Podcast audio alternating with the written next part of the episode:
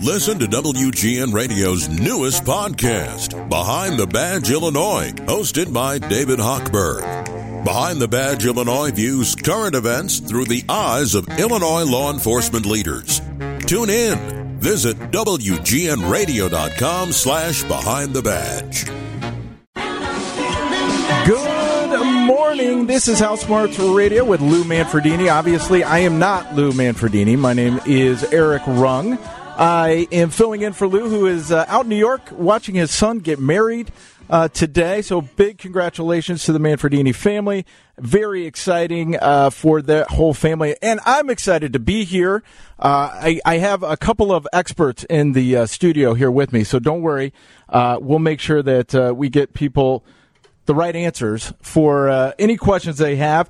Want to give out the numbers 312 981 7200. We're broadcasting live from the Permaseal Foundation Repair Studio, and this hour is sponsored by Toro. Now, as I said, we have a couple of experts here with me uh, that I want to introduce. First, we have Jim Sullivan with Tate Enterprise out in Hinsdale area there, and Mike Holmes with Creative Carpentry, both certified remodelers. Both can take good questions and have the right answers for you. Gentlemen, how are you guys doing?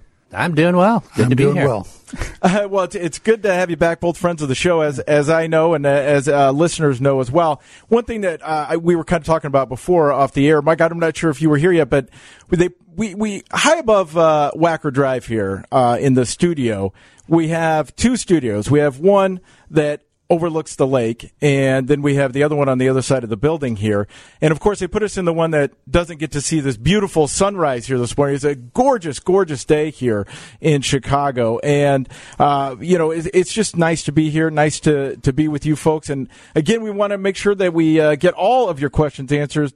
So here's that number again 312 981 7200. And Keeping an eye on the headlines is my good friend Dave Schwan in the newsroom. Dave, how you doing? Good morning, Eric. Good to have you here. I know it's been such a long time as we were talking about uh, in the hallway as I was heading into the studio here. Uh, I used to do a lot of work over here at 720 WGN. Uh, however, uh, most of my uh, work is over on the TV side, but got to, to know Dave very well here um, over the last uh, several years now, but it's been a while. It's been so long, in fact, my badge didn't work this morning. Yeah, right, we had to let you in, and uh, but it's a pleasure to have you here. And how unusual is it to have Lou out? You know. I know. That's why I was so surprised and, when know, I got the email asking if I wanted to fill in. You're in. You're in for Lou. I'm in for Don Kleppen. Jordan Bernfield is in for Andy Masur. So uh, we'll put it we'll put it this way: the A substitute team. I like that. Yeah. Maybe the A minus team. A minus team. we'll be here throughout the morning with you, Eric. All right, thanks. Uh, appreciate that, Dave. So, gentlemen, um, hopefully we're going to get some uh, phone calls coming in here real soon. Once again, that number 312 981 7200. Um, we want to uh, tell you about Lou's first call, sponsored by bathfitters.com forward slash Lou. If you uh, want to be that first caller, go ahead and, and ring in. And Jim, Mike, uh, just tell us a little bit about yourselves. Uh, just to reintroduce yourselves to people. Yeah, absolutely. so, uh, yeah, Jim Sullivan. I own Tate Enterprises. We're a small remodeling firm in the western suburbs out in Hinsdale. We mostly do kitchens, bathrooms, basements, all that kind of stuff. I've been filling in for Lou, uh, not quite as long as Mike. Long time. Um, yeah, but but but uh, yeah, I know this studio well. So this is usually the studio I'm in. So I'm, I I look forward maybe to someday seeing a beautiful sunrise because we've only been here during a break. You should walk over there because it's yeah. absolutely gorgeous coming yeah. up over Navy Pier. I saw the sunrise all the way coming in as I'm driving down the tollway right yeah. in my eyes. But uh, but uh, I'm Mike Holmes. I'm with Creative Carpentry. Uh, as he said, we're both certified remodelers. Uh, been in business 35 years. Been doing fill in for Lou for almost 20, I think now. Um, so uh, yeah, we we pretty much can handle it. We know what we're doing. So call us and yeah. let's see what we can do. All yeah. right. Well, we already do have a, a few phone calls here. Uh, let's take Sharon. Sharon, uh, welcome to uh, House Smarts Radio. What's your question? Thank you. First of all, I have a comment. Um, as my kids now are buying their first homes, um, of course, they've had repair issues and been listening to the show for years, and I've always said, "Well, Lou said," and they would roll their eyes. so, um, my daughter bought a, a bungalow in the north side of Chicago in the Mayfair area. They knew it needed a new roof, and she called for different estimates and just didn't get satisfaction. People didn't even talk to her, they didn't come to the door. And finally, I told her, Well, Lou said, um, call Lindholm. And I have to say, it was the most pleasant um, situation. They spoke to her, they listened to her, and the project just went off without a hitch. That's so, always good. Thank yes, you. that is great to hear. I'm finding that more and more as uh, you're starting to see people that listen or find people that listen because for a long time contractors always were like I know what I'm doing you don't and that's the wrong attitude so it's good to hear Right. that Yeah, they gave her great suggestions, and she had even commented that they have a difficult neighbor who had already said, if there's nails on my property, you're going to hear about it. And they said, oh, we get this all the time. And they were so careful with the neighbor's property. So, nice. very good to hear yes uh, another question. So, my youngest son just bought a 110 year old house. Um, fortunately, it's been rehabbed quite a bit, but now they're uh, they closed in December, and now they're walking outside and looking at it and thinking about ways to enhance it. And he really feels that they'd like to do the downspouts and gutters black, and he has a spray gun, and he's pretty handy. He wants to know if he could spray gutters, and he called me, which I'm flattered that he thinks I know this.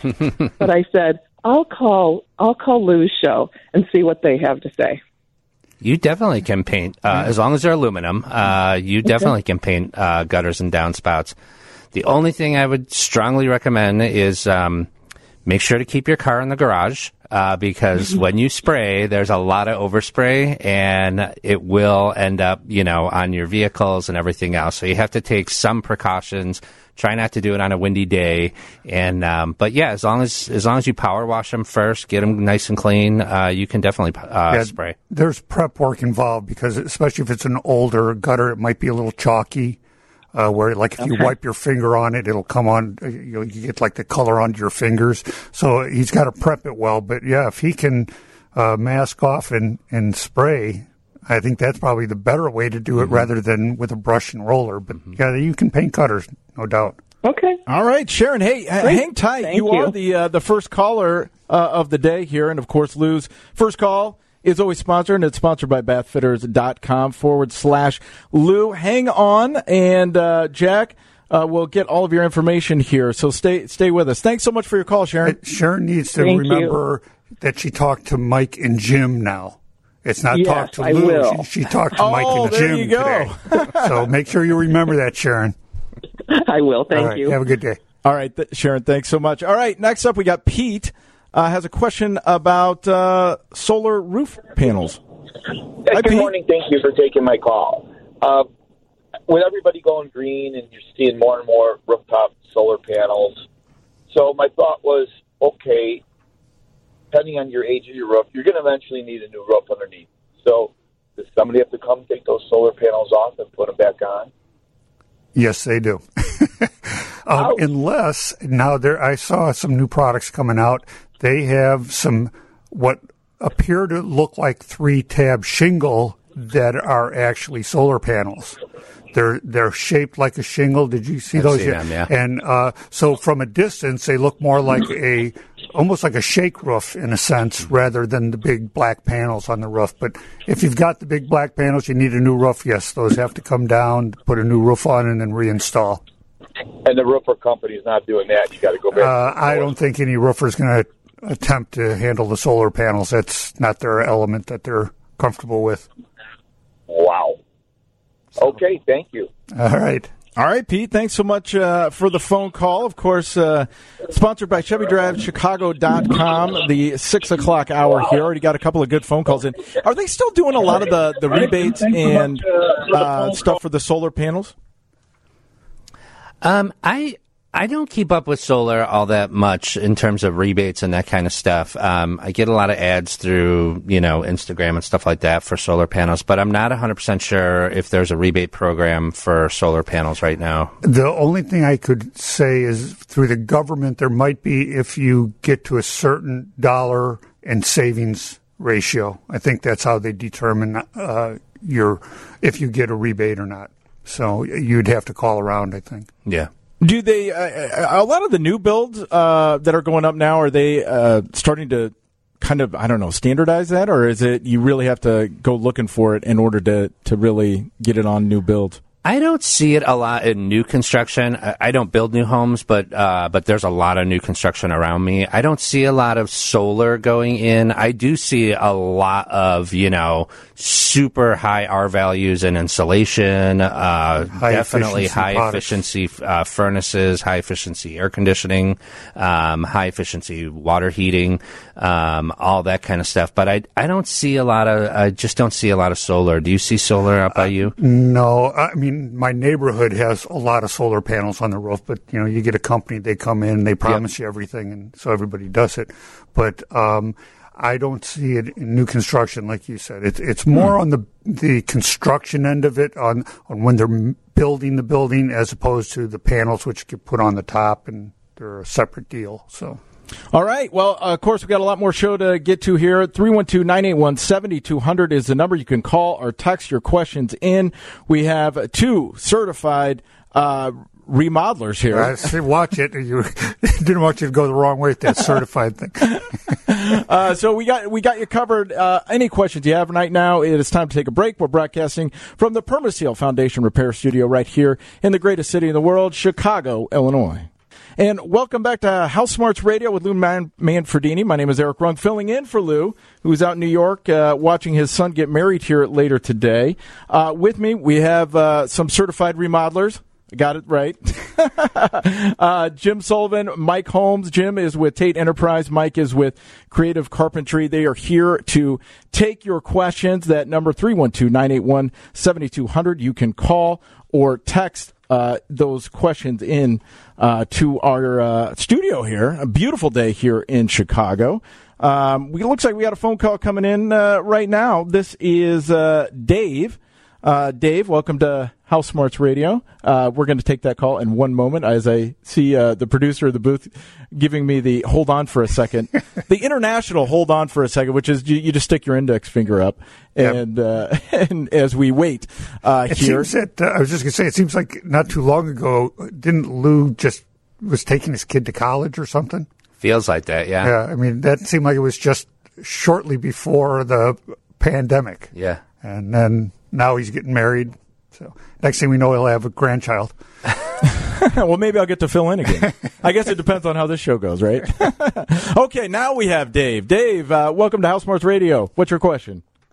I have a, a Chamberlain garage door opener, maybe five years old, that intermittently won't close. It stops as though there's something blocking the the uh, sensors at the bottom.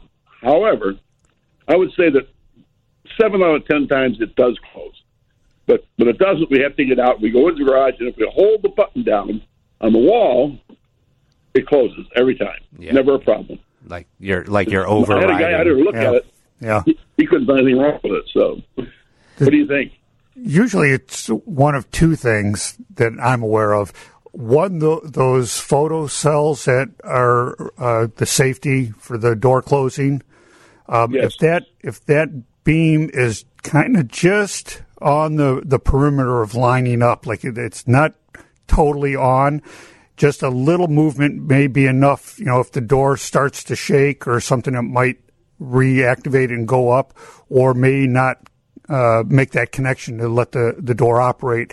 Um, the other uh, issue could be if there's um, if there's too much movement when do, when you push a button, does the door start to go and then stop, or does it do nothing? Yes, it stops. Yeah. uh, almost steps uh, stops. Almost it starts and then it starts flashing. Yeah, I'm going to say either those photo sensors or uh, the the rail itself. If it has a lot of movement in it, it might uh, activate the sensor to stop the door. Yeah. Well, but the, the, the hard for me to understand when you. I, I believe you, but whenever we go in, we hold the button down on the wall. That we have the you know the button you shut it. it 'Cause that overrides never it. A problem, never a problem. Always yeah. closes. yeah, that overrides it, like Mike said. So if Chamberlain is over- listening or, or any other garage door uh, manufacturer, it would be super helpful if you put a laser on that little uh, on those photo sensors because I, I don't understand how yeah. the average person even a guy who yeah. you know works in homes is supposed to exactly line that up when it's a foot off the ground and so on and so forth. I mean I don't know what the tolerance is, but uh, uh, to me a little a little laser shining to the other side would be extremely helpful.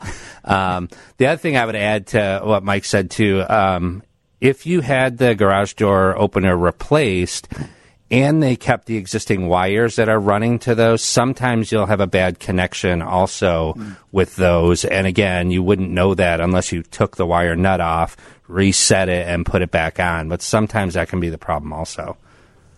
Well, thank you. Yep. Dave, thanks so much for the call. I, I don't know about you guys, those sensors though. My garage, uh, I, I sometimes forget the garage door opener, and so I'll have to hit the button and then go running. Yeah, jump the and wire. then jump over. Yeah. and it's my kids think it's absolutely hysterical. They you turn, do the, the the dive, tuck and roll out of it. I don't. I don't do the do, tuck okay. and roll. I just I just do a leap more or less. All right, time to get to some news. Uh, Dave Schwan is in the newsroom. It is six thirty six. This is 720 WGN Radio. This is House Smarts Radio, usually with Lou Manfredini, but my name is Eric Rung. I'm filling in for Lou while he is out. Uh, his son getting married this weekend, so big congratulations once again to uh, the Manfredini family. And with me is Jim Sullivan with Tate Enterprises, Mike Holmes with Creative Carpentry. Uh, here to answer your questions. The number is 312 981 7200. You can call or text your questions in. Uh, I see we got Dave holding, and his son bought an older home, has a question about water pressure. Welcome to the show, Dave. Hi there. Good morning to you guys. Uh, my son just bought an older home in the Lincoln Square area, and he's having problems with water pressure. He has a bathroom on the second floor and the first floor. And I noticed some of the piping in the basement, it goes from one side, one size to another size. Is there anyone you would recommend to come and look at it or any suggestions? Well, it's not uncommon for the piping to change size on, on the water supply side. So it's kind of like when you're putting uh, uh, air conditioning in, right? Uh, the the the uh, the wider the the pipe, and then a branch comes off, and then the pipe gets narrower, and that all helps with sort of flow. Um, so I'm not sure that the, the, the different size piping is the issue. Um, could be several things. I mean, for me, what I would probably start with is I would check to make sure that the the house shut off on the water meter is open all the way, and that you know that that's working properly. Especially in an old home, sometimes those old what they call gate valves don't quite open all the way. So that could be one issue. Um, of course, the other issue could be that you know there's debris in the lines or debris in the aerators or or or, or you know something along those lines. So I would probably start by cleaning all those out as well, and then kind of see where it goes. I would also check to make sure, uh, like, if is there a like a utility sink in the basement or or anywhere? Is it just the bathrooms? Like, is there a place you can check the water pressure where it's not restricted anywhere? Yes, there, there is a utility sink in the basement. I, I will have to look at that. Yeah, I would check the flow on that because if you've got great flow and great pressure on that, that's that's unrestricted. So there's no aerator. The government doesn't regulate those by mm. the, the amount of flow. And it's typically closest to the street. Yep, and it's typically closest to the street. So I would check the, the, the water pressure on that, and if that is good, then it's probably something else somewhere through the house. Is the pressure okay. just in one area, or is it the whole house? As you, um, it could it, you know. it, could be stronger throughout the whole house. Okay, um, like what Jim was saying is absolutely right. The only thing I would say is on all of the faucets that have aerators, take them off. Turn your valve, the main valve to the house, turn it off and on and open and close it a few times just to work it free because they usually get a lot of mineral deposits around them then then open it up all the way and uh, start opening up those faucets and let them spray because they're going to probably throw out a lot of mineral deposits. You might clear out some of those lines a little bit when you open and close that line. The pressure kind of goes on and off, and sometimes it'll it'll clear out some of the debris. Um, but do all of those first before you do like a shower or or something because those are a little harder to clear out uh, if you do get mineral deposits in. So start with the ones with the easy remove aerators. Okay, thank you for your help. I appreciate it. Hey, Mike, thanks so much for the call. You know, it kind of reminds me of that Seinfeld episode uh, where Kramer was having a problem with water pressure in their building, and he went and got a shower head that they use to clean elephants. Would that help in this situation? Uh, well, maybe, maybe. uh, it probably would let those mineral deposits through better. So, and of course, then you get sandblasted in the shower from right. everything coming out. Right. They, uh, they, I mean, the government regulates all the water flow on all water fixtures, toilets, faucet, uh, faucets, uh, both in the kitchen as Shower well heads. as shower heads, all that stuff. So, water pressure is regulated by your town. Um, so it, it's all based on you know what pressure can they run at without it bursting the um, the main water lines that come to your house. So if you start to see a lot of uh, um, water main breaks outside. That usually is an indication that the village is going to lower the pressure a little bit because it's blowing water lines. Uh, and again, a lot of it depends on the, the village, how new their piping system is, and all that kind of stuff. So you don't have a lot of uh, water pressure issues in most towns. Usually, it's something that's happening within the house because everybody's pressure is about the same. If it's an older home and they have the cast iron pipes, um, uh, the house I had prior to this was from 1920, and I took some of those pipes apart, and and you could barely get a pencil through Yep. where you should be able to get your thumb through it. Yep. And it's just years and years of mineral deposits building up, and sometimes you just got to pull all that piping out and put in new. Yep, for sure. Let's take a couple of texts here. This is uh, from 847. Part of a townhome HOA, we have a cluster of homes with seven adjacent units. We have several of these clusters in our HOA. We are getting the roof replaced, and the roofer says with the ridge vents that they are putting in, we no longer need attic fans. What is your recommendation? Well, it depends. Uh, It's probably the best ventilating system for attics. Yep. Provided they do everything else that they're supposed to do. Um, if they're and you also a- have to have soffit vents. Yes. Uh, if you've got a ridge vent, that's going to be a vent that opens up the very peak of the roof all the way. And then they have to make sure that there's soffit vents underneath and that they put in the baffles, which hold the insulation down. There's a lot of things that need to be involved. But if you do that, there's that natural, uh, you know, hot air rises. It comes, uh, your attic heats up and hot air rises. It goes out that very peak of your roof. And as it does that, it's sucking cool air in through the, the eaves. So if they have it set up right, no, you, technically you don't need any kind of ventilation fan if it's done correctly. All right, 708 asks uh, After 28 years, where do I start with updating a condo? Does one room make more of a mess than another? Is it better to do bathrooms before a kitchen? You guys wouldn't make a mess of any of them anyway, right? I mean, it, again, uh, it's hard to say uh, that there's any sort of dust-free remodeling as far as inconvenience goes. Uh, bathrooms are, from my perspective, fairly inconvenient, or excuse me, not very inconvenient for the homeowner because most people have more than one bathroom, so you can kind of, you know, all make use of one space. Where a kitchen, on the other hand, is very inconvenient because obviously you lose your oven and your sink and your dishwasher and all that kind of stuff. Um, ideally, uh, you would do both at the same time if you could, because it is, each one has a has a mess and it does you know sort of work its way through the house. Um, but I would say a bathroom is less mess than a full kitchen renovation. I guess uh, what I would say is depends on your master plan, because if you're doing a lot of extensive work, um, you know, you probably would start at at the uh, main source of, of plumbing and heating. And, and all of that because you may want to upgrade as you move into the house. So uh, if you're going to change your, your water pipes, wherever they start coming into the house, that's where you start. It might hit your kitchen first, then your bathroom. So that would be the order. So you can keep upgrading the, the plumbing as you go into the house. But if you're doing more of just renovation, not major stuff, then I usually start at the farthest end of the home. So as you're making your messes, you're walking through areas that you're going to remodel as you proceed back out. It's like there's a fire in the house. You you start putting the fire out at the back and and move your way to the exit. so that it depends on how you're going to uh, organize your project. Do you like it? I guess more if the homeowners aren't there, or if they're like, we're going to go on a week vacation Uh, ju- is it better for you guys to have them out of the way? I have quite a few clients that say, okay, we're going to be out of town this time. Can we do the work then?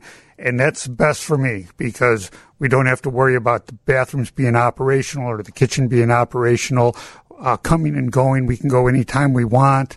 Um, we don't have to put all the tools away and make the site safe for children or anything you know, so yeah, it's much better that way, but you have to trust your contractor too. And besides, then we bring in their mail and water their plants and anything else they need. Take their dogs they're, out. they're happy about that. All right, it is 645. You're listening to 720 WGN. This is House Smarts Radio. Time now for a quick break. Time now is 649 right here on 720 WGN. This is House Smarts Radio, broadcasting live from the Permaseal Foundation Repair Studio. With me, Jim Sullivan, Mike Holmes, both uh, certified remodelers. Uh, thanks for being here with us, guys. Um, you know, one thing that, especially as we start getting into summer here, uh, a lot of people like, like to do those outdoor projects. Um, what are some of the things that, uh, that people need to, to start thinking about before they, they start on these projects?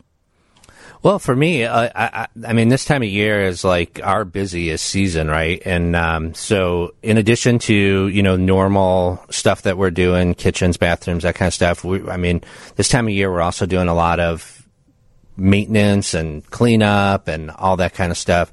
So, power washing, deck staining, window washing. Uh, uh, painting exteriors, like all that kind of stuff is kind of, you know, what what is happening right now, especially this year because typically you could do a lot of this stuff over the last month, right? Like before summer actually starts hitting. But we've had such a wet spring this year that scheduling anything outside was almost impossible. Um, I mean, you couldn't get a good string of rain free weather this spring Yeah. for more than two days, right? Uh, Well, just so- trying to get product too. Right, right. Product as well, or and labor. Uh, But uh, yeah, so like right now, like I said, it's a lot of it's a lot of maintenance that maybe would have been done earlier in the spring. Um, that's actually taking place right now, just because uh, we've been so wet. Yeah. Um, you were talking about that, the wet. I have a client, I won't say his name, uh, but uh, he uh, had an issue with some water coming between the, his home and another, and it kind of went down to his backyard, and they had a lot of moisture. And they had their mulch all piled up against the house. It's a cedar house, and uh, because of that and all the moisture, that cedar siding that was buried under the mulch, you could push your hand right through it. Um, you can't do that, people. Keep keep the mulch against the concrete, but not against siding. Uh, that constant moisture is going to rot it out, and then as soon as it rots out that siding, it's rotting out your two by fours and everything else in the house and causing a lot of damage. So I, I do like to stress to people: make sure you keep it away. Same with your pavers. People always wanting to put the pavers up to the the back door of the house, and they bury that wood kickboard underneath and ants love that, you know, because you got that that sand uh, limestone mix in there, and it's always moist, and the wood is their food, and they'll be eaten right into your house. So Uh, be you know, careful of that. We um we just had a a new deck put on one of our balconies, um, and they told us you know wait till the green comes out before you you know paint it, stain Yeah. it, whatever. Um, so. I was planning on doing it this spring, but again, you need what at least a, like four or five dry days, right? Mm-hmm. And we just didn't really have it. So now that we're starting to get a little bit better weather, like we are having today, um, you know, how how how many days do I really need before I you know go ahead and and put some paint on there? I think they're typically saying 72 hours of, of dry and hot's better, you know, because that's going to pull all the moisture out of it. Um, when you first get pressure treated lumber, it's pretty wet. I mean, I've seen where you, you go to cut it and moisture's coming out of it. It's so wet. And that, you know, if you try to seal that or paint that, um, all that moisture starts coming out of the wood. It just lifts whatever product you're putting on top of it. So you got to let it dry. But I, I think I've heard 72 hours of, of hot and dry. Yeah, I mean, I I would say that's probably about right. And again, and a lot of it depends on how humid it is outside, right? I mean, if it's if it's if it's super humid outside, it's going to take a little bit longer to dry. Um, but yeah, I mean, you're right. Treated wood com- is very wet when Yeah, um, I I like to say season it for one year, you know, one summer. Just let it go one summer because it it's going to last the summer. It's not like it's going to start rotting right away. But um, I I thought I heard 72 is the minimum that they want to see. So I'm okay just letting it go uh, for this whole summer then. oh yeah. Oh, Yeah. all if it's brand new pressure treated, yeah, you can let it go till next year. All right, I Did like you the do sound of pressure that. treated? What? it- I'm not. It was green. I know that when they put it down. Yeah, it's pressure treated. Did you look at composites? No. No. Bad boy. Oh, see, you wouldn't have to do called. any painting if you if you looked at composites. Eric, But, I'm going to give you my number next time you do a project. Let's talk. No, that's good. Composites Well, are here was pretty the, here was huh? the issue is that we had um, some water uh, issues coming into the condo below us, Mm-hmm. and they and it was coming from our deck because Mm. there was water that was not draining from our deck that was then draining into the condo beneath us, and um, so what they did was they they ripped up the deck. And then they put some sealant down, um, and then they kind of graded it so it would drain better. And then they put the deck on top of that.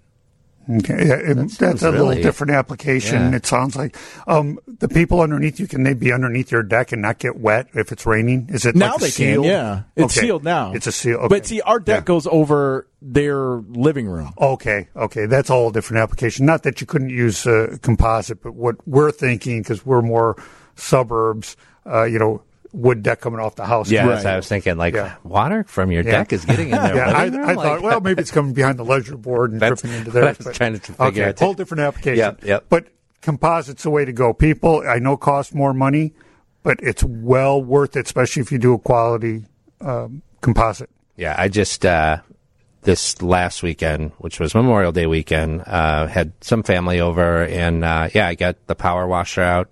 Power wash the Looks like rails. brand new. Yep, power wash the rails. Power wash the decking. It's all uh, it's all composite and um, looks brand new. I remember my dad. He would he would rent a power washer um, once a year, uh, right you know right at the beginning of summer, and he would do our whole deck. But that was a way. wood deck, right? Yeah, yeah, yeah. And you got to be careful because that power washer will tear the wood up. You can actually cut a hole through the, the Oh, yeah. product with power washers if it's set too But high. it looks so good afterward. well, if you, if you didn't do it too hard, you know, Yeah. if you kick up that pressure because you're trying to clean it, you can actually tear up the wood fiber on it. well, my my dad he was a real handy guy, so I mean he he knew how to do a lot of that stuff, uh, and I, I mean it always looked beautiful, and we didn't have any holes, so Then yeah, he kept the pressure right. But some people they, they it's taking too long. They kick up the pressure. Yeah, or, or they're trying to strip all the stain off Yeah. With the power washer. Like, like, oh, you're removing the stain, all right. All right, I see we do have a couple of phone calls. We got some more texts coming in. If you want uh, to get your questions answered, 312-981-7200. You can call or text uh, any of your questions in for our experts here, uh, and they will definitely have answers because they've answered all of mine so far. I'm, I'm, I'm going to come up with some more. I'm going to get all of my home improvement needs met during this uh, this fill-in show here for uh, Lou Manfredini, House Smarts Radio. We also have a lot of prizes to give away. We'll uh, give away a desktop weather station from American Weathermakers Heating and Cooling, the 60 Minute Men. Visit AmericanWeathermakers.com. We'll give that uh, away uh, coming up here after the news. And the news is next from the Northwestern Medicine Newsroom. 709 720 WGN Radio. This is House Smarts Radio with Lou Manfredini. Except I'm Eric Rung filling in for Lou, who is out watching his son uh, get married this weekend. Uh, but we've got a couple of experts here with us to answer your questions. So you can always call or text 312 981 7200. We got Jim Sullivan with Tate Enterprises and Mike Holmes with Creative Carpentry with us here uh, this morning to answer your question. And the 7 o'clock hour sponsored by Rogers Roofing. Uh, so, again, we were kind of talking about how we're getting into summer and we're starting to do a lot more projects. Uh, when, you when you get to a point where you're, you're starting to list things, you know, prioritize things, where, where do you think most people should start? Well, I would say, uh, I mean, I would start with the stuff that bothers you the most, right? Um, so whether that's a kitchen, a bathroom, an outdoor project, I mean, wh- whatever you know is what you see the most and is you know uh, cr- creating a lot of attention or whatever uh, that, that that is just a nagging issue is kind of a good place to start. Um, the problem is, is Mike and I were talking here off the air is that you know it, it everything is taking a long time for things to come in. So um, we do a lot of kitchen remodels, and so the uh, cabinetry right now, uh, we work with several different cabinet lines. Our shortest lead time on uh, on semi-custom cabinets is 16 weeks, so that's that's four months, uh, which is very unusual. The longest lead time that we've seen is up to 24 months, which that's six months. So everything is taking a long time to come in right now. A lot of it is just because there's just been a huge boom in uh, in people doing projects in the house, and the cabinet companies uh, just are you know way behind on uh, and, very busy on orders that have come through within the last couple of years uh, or within the last two years, excuse me. And um, typical lead time, though, I mean prior to the pandemic, a typical lead time on cabinetry for us is more like six to eight weeks, where now it, it, it, it, it takes a long time. I think with people being home more right now, there's still a lot of people working from home, so that they're home and they're seeing everything that's wrong. With what you were talking about, if you're you're thinking about doing your kitchen, but you have some other items in the house that need addressing, focus on the kitchen so that you can get your order in and get all the materials in process of, of retrieving. You know, it's going to take a while to get those. So while you're waiting for all of the, the products to come in, then you can go ahead and address, oh, well, you know, that toilet's been bug, bugging me. We can replace the toilet. Uh, you know, if you want to do some flooring, things that you can get readily and take care of those while you're waiting for all the product to come in for your major project. Mm-hmm. I mean, obviously, this this all went back to the supply chain issue to begin mm. with, and then uh, lumber prices. I remember skyrocketed, yeah, outrageous. Yeah, I mean, and they're still. I mean, everything is still high now. Yeah. But uh, it, when you are talking to customers and and hearing what they want to do, uh, it, are you finding that they're once they realize where these prices are and the lead times that they're scaling back, or are they still going forward with their projects? No, you know, I've I've had this conversation with clients because yeah, sometimes, you know, people say, well, you know, maybe we'll just put it off then, but you know, it's kind of like if if if you want to buy a couch and a sofa is going to take, you know, 12 weeks, 16 weeks, 20 weeks, 6 months, you know, whatever it is that it's going to come in, there's no guarantee that in six months that that that lead time is going to be cut down, right? It, it, it actually could be longer, you know. So if you need or want a kitchen renovation, the best thing to do is you just got to start it because, yeah. you know, you got to get in the books because there's just no guarantee of when any of this is going to go back to whatever normal used to be. And the pricing may not change, you know, as you, you progress in years, you know, we don't really go down in pricing. It right, always right. keeps going up. So you might be paying maybe a little bit more right now than you would in six months but you got your kitchen now and you're enjoying it and there's there's that satisfaction of having a happy place to go and make dinner kind of thing. So sometimes you're you're paying for that too, I think. Yeah. You know, and I can't help but wonder, like the caller earlier who was talking about the roofing, you know, I, I know for myself, uh, like the concrete guy, I've got a small concrete project, uh, that we're, that we're doing that, you know, fortunately we booked out, uh, like, you know, probably in February, but, um, the permit just came in, and I called my concrete guy to have him come out and schedule the work. And uh, his voicemail said that they were booked through the season already, so they were not taking any new work. Nope. So I can't help but wonder, like that lady yeah. that called earlier about the roofing, you know, yeah. and not getting people to come out, and not getting people to call.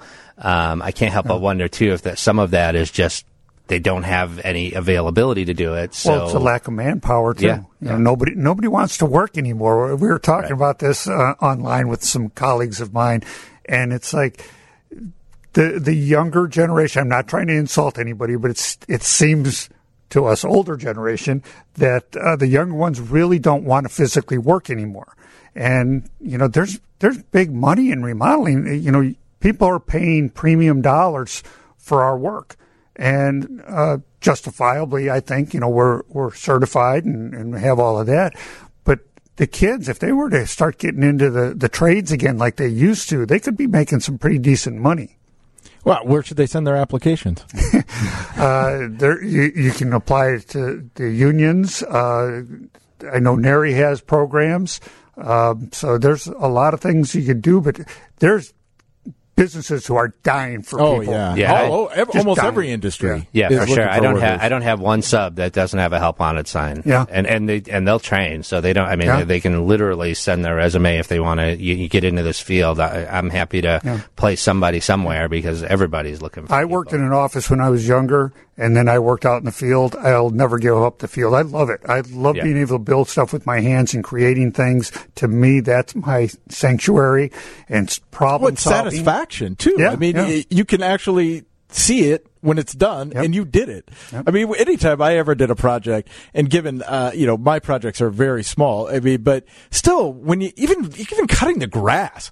I mean, that's it's just- all done, it yeah, looks it's perfect, yeah. I just love that feeling. It's just such a feeling of satisfaction, and I just love it. Uh, I, but let's get some more questions. Uh, Three one two nine eight one seventy two hundred. You can call or text. We I see we got some texts that have come in. Uh, uh, speaking of um, roofing, we have one here from eight one five. Options on steel shake shingles or versus asphalt shingles.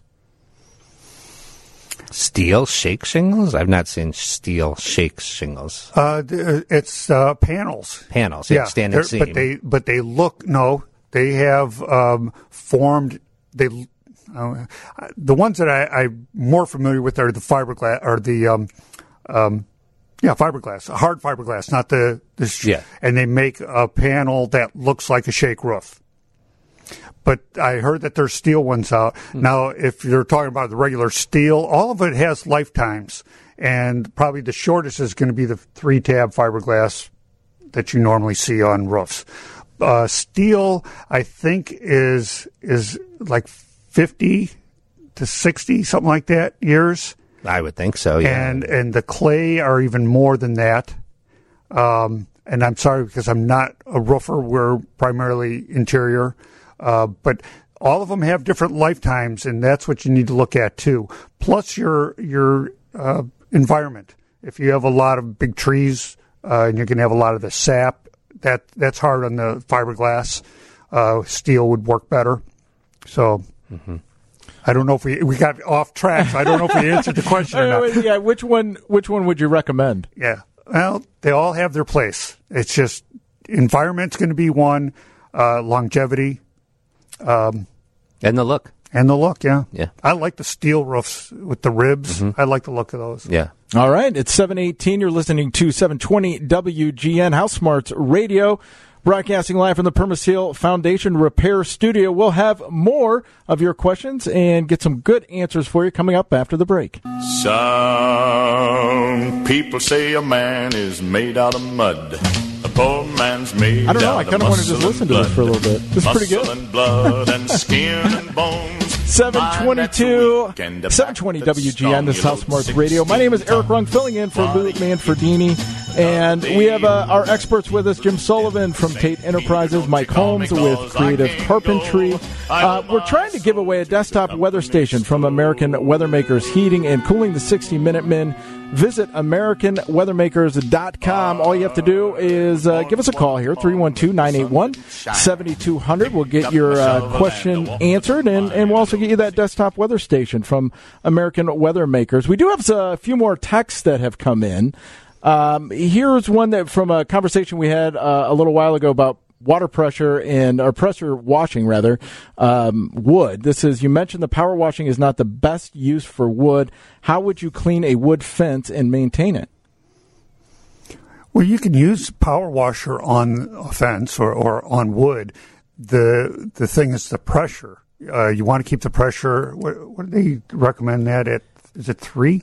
Mm, I think three's a little high. It depends on the tip, uh, Yeah. right? So there's you want a wide, you want a wider tip, wider spread tip on, not narrow. But the, the pressure, if you have the pressure up too high, it will actually cut a hole in the wood. So you want to keep the pressure down low. Um, I usually would say put a tarp down, scrape down at least with a wire brush to get the majority of the paint off, and then you can get that tarp out of there so it's not all in your grass. Then go back and you can do the power washing. You, you want to try to keep as much of that paint debris out of your soil, obviously.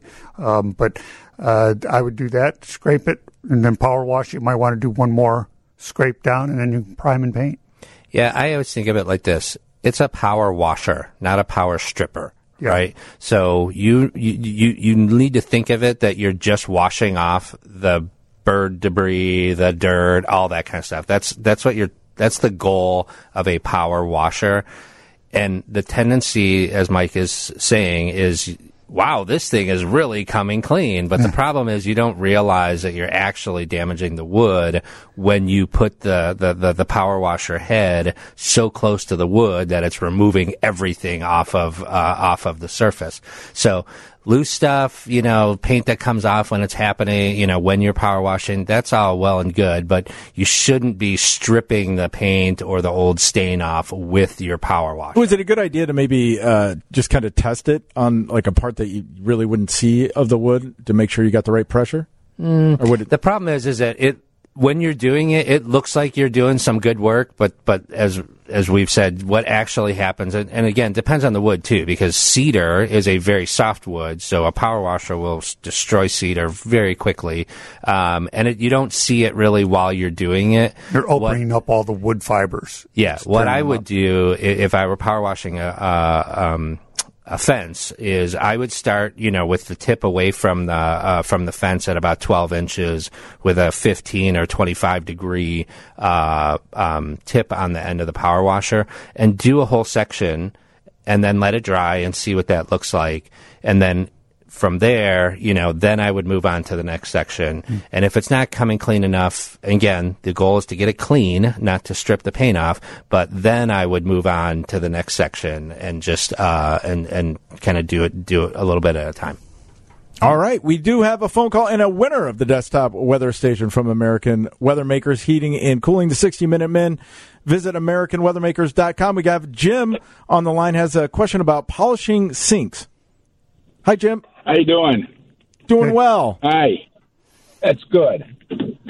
Yeah, I've got a I've got a uh, it's a Cromark was the brand name of the sink, which is similar to Corian. They're out of business now, but um, I have uh, uh, a sink that's part of the countertop, mm-hmm.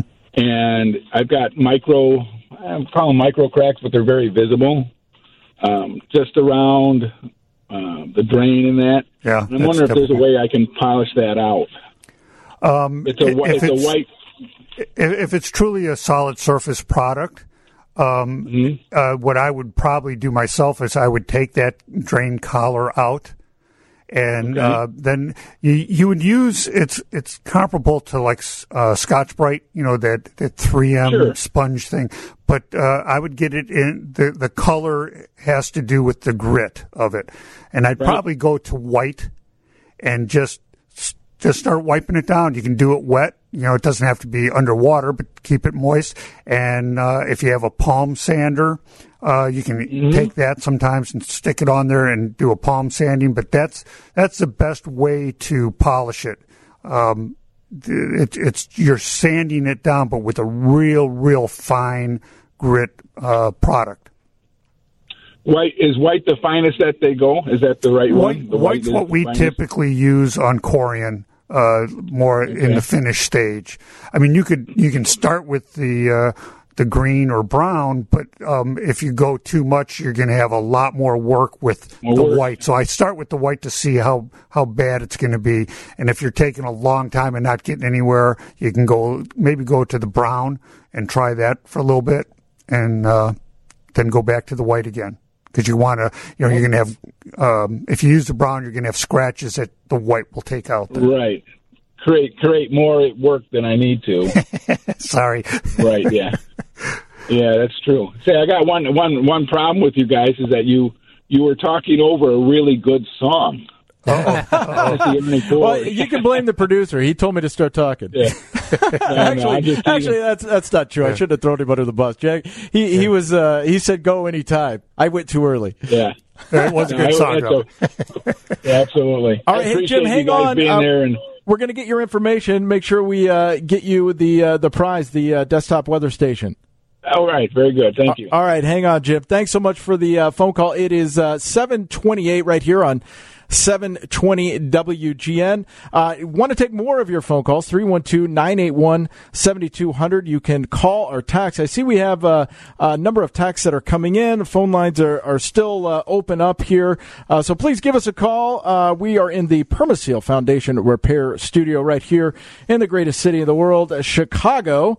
Once again, 720 WGN. It is 729. We are going to get ready for the news coming up with Dave Schwan. It is 736 right here on 720 WGN. My name is Eric Rung, filling in for Lou Manfredini.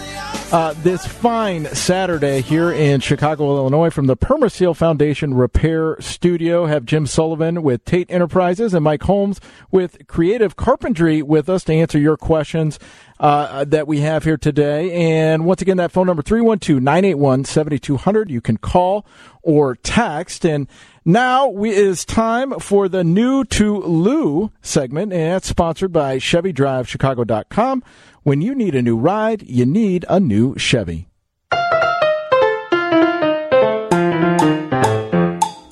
Best South barbecue makers John and Donna Irwin have spent years perfecting John's rib recipe. While discovering a newfound love for chicken wings, he was frustrated with the swapping between different grill racks and decided to make one rack to grill it all. This weekend's new to Lou is the Best South barbecue rib and wing grill rack.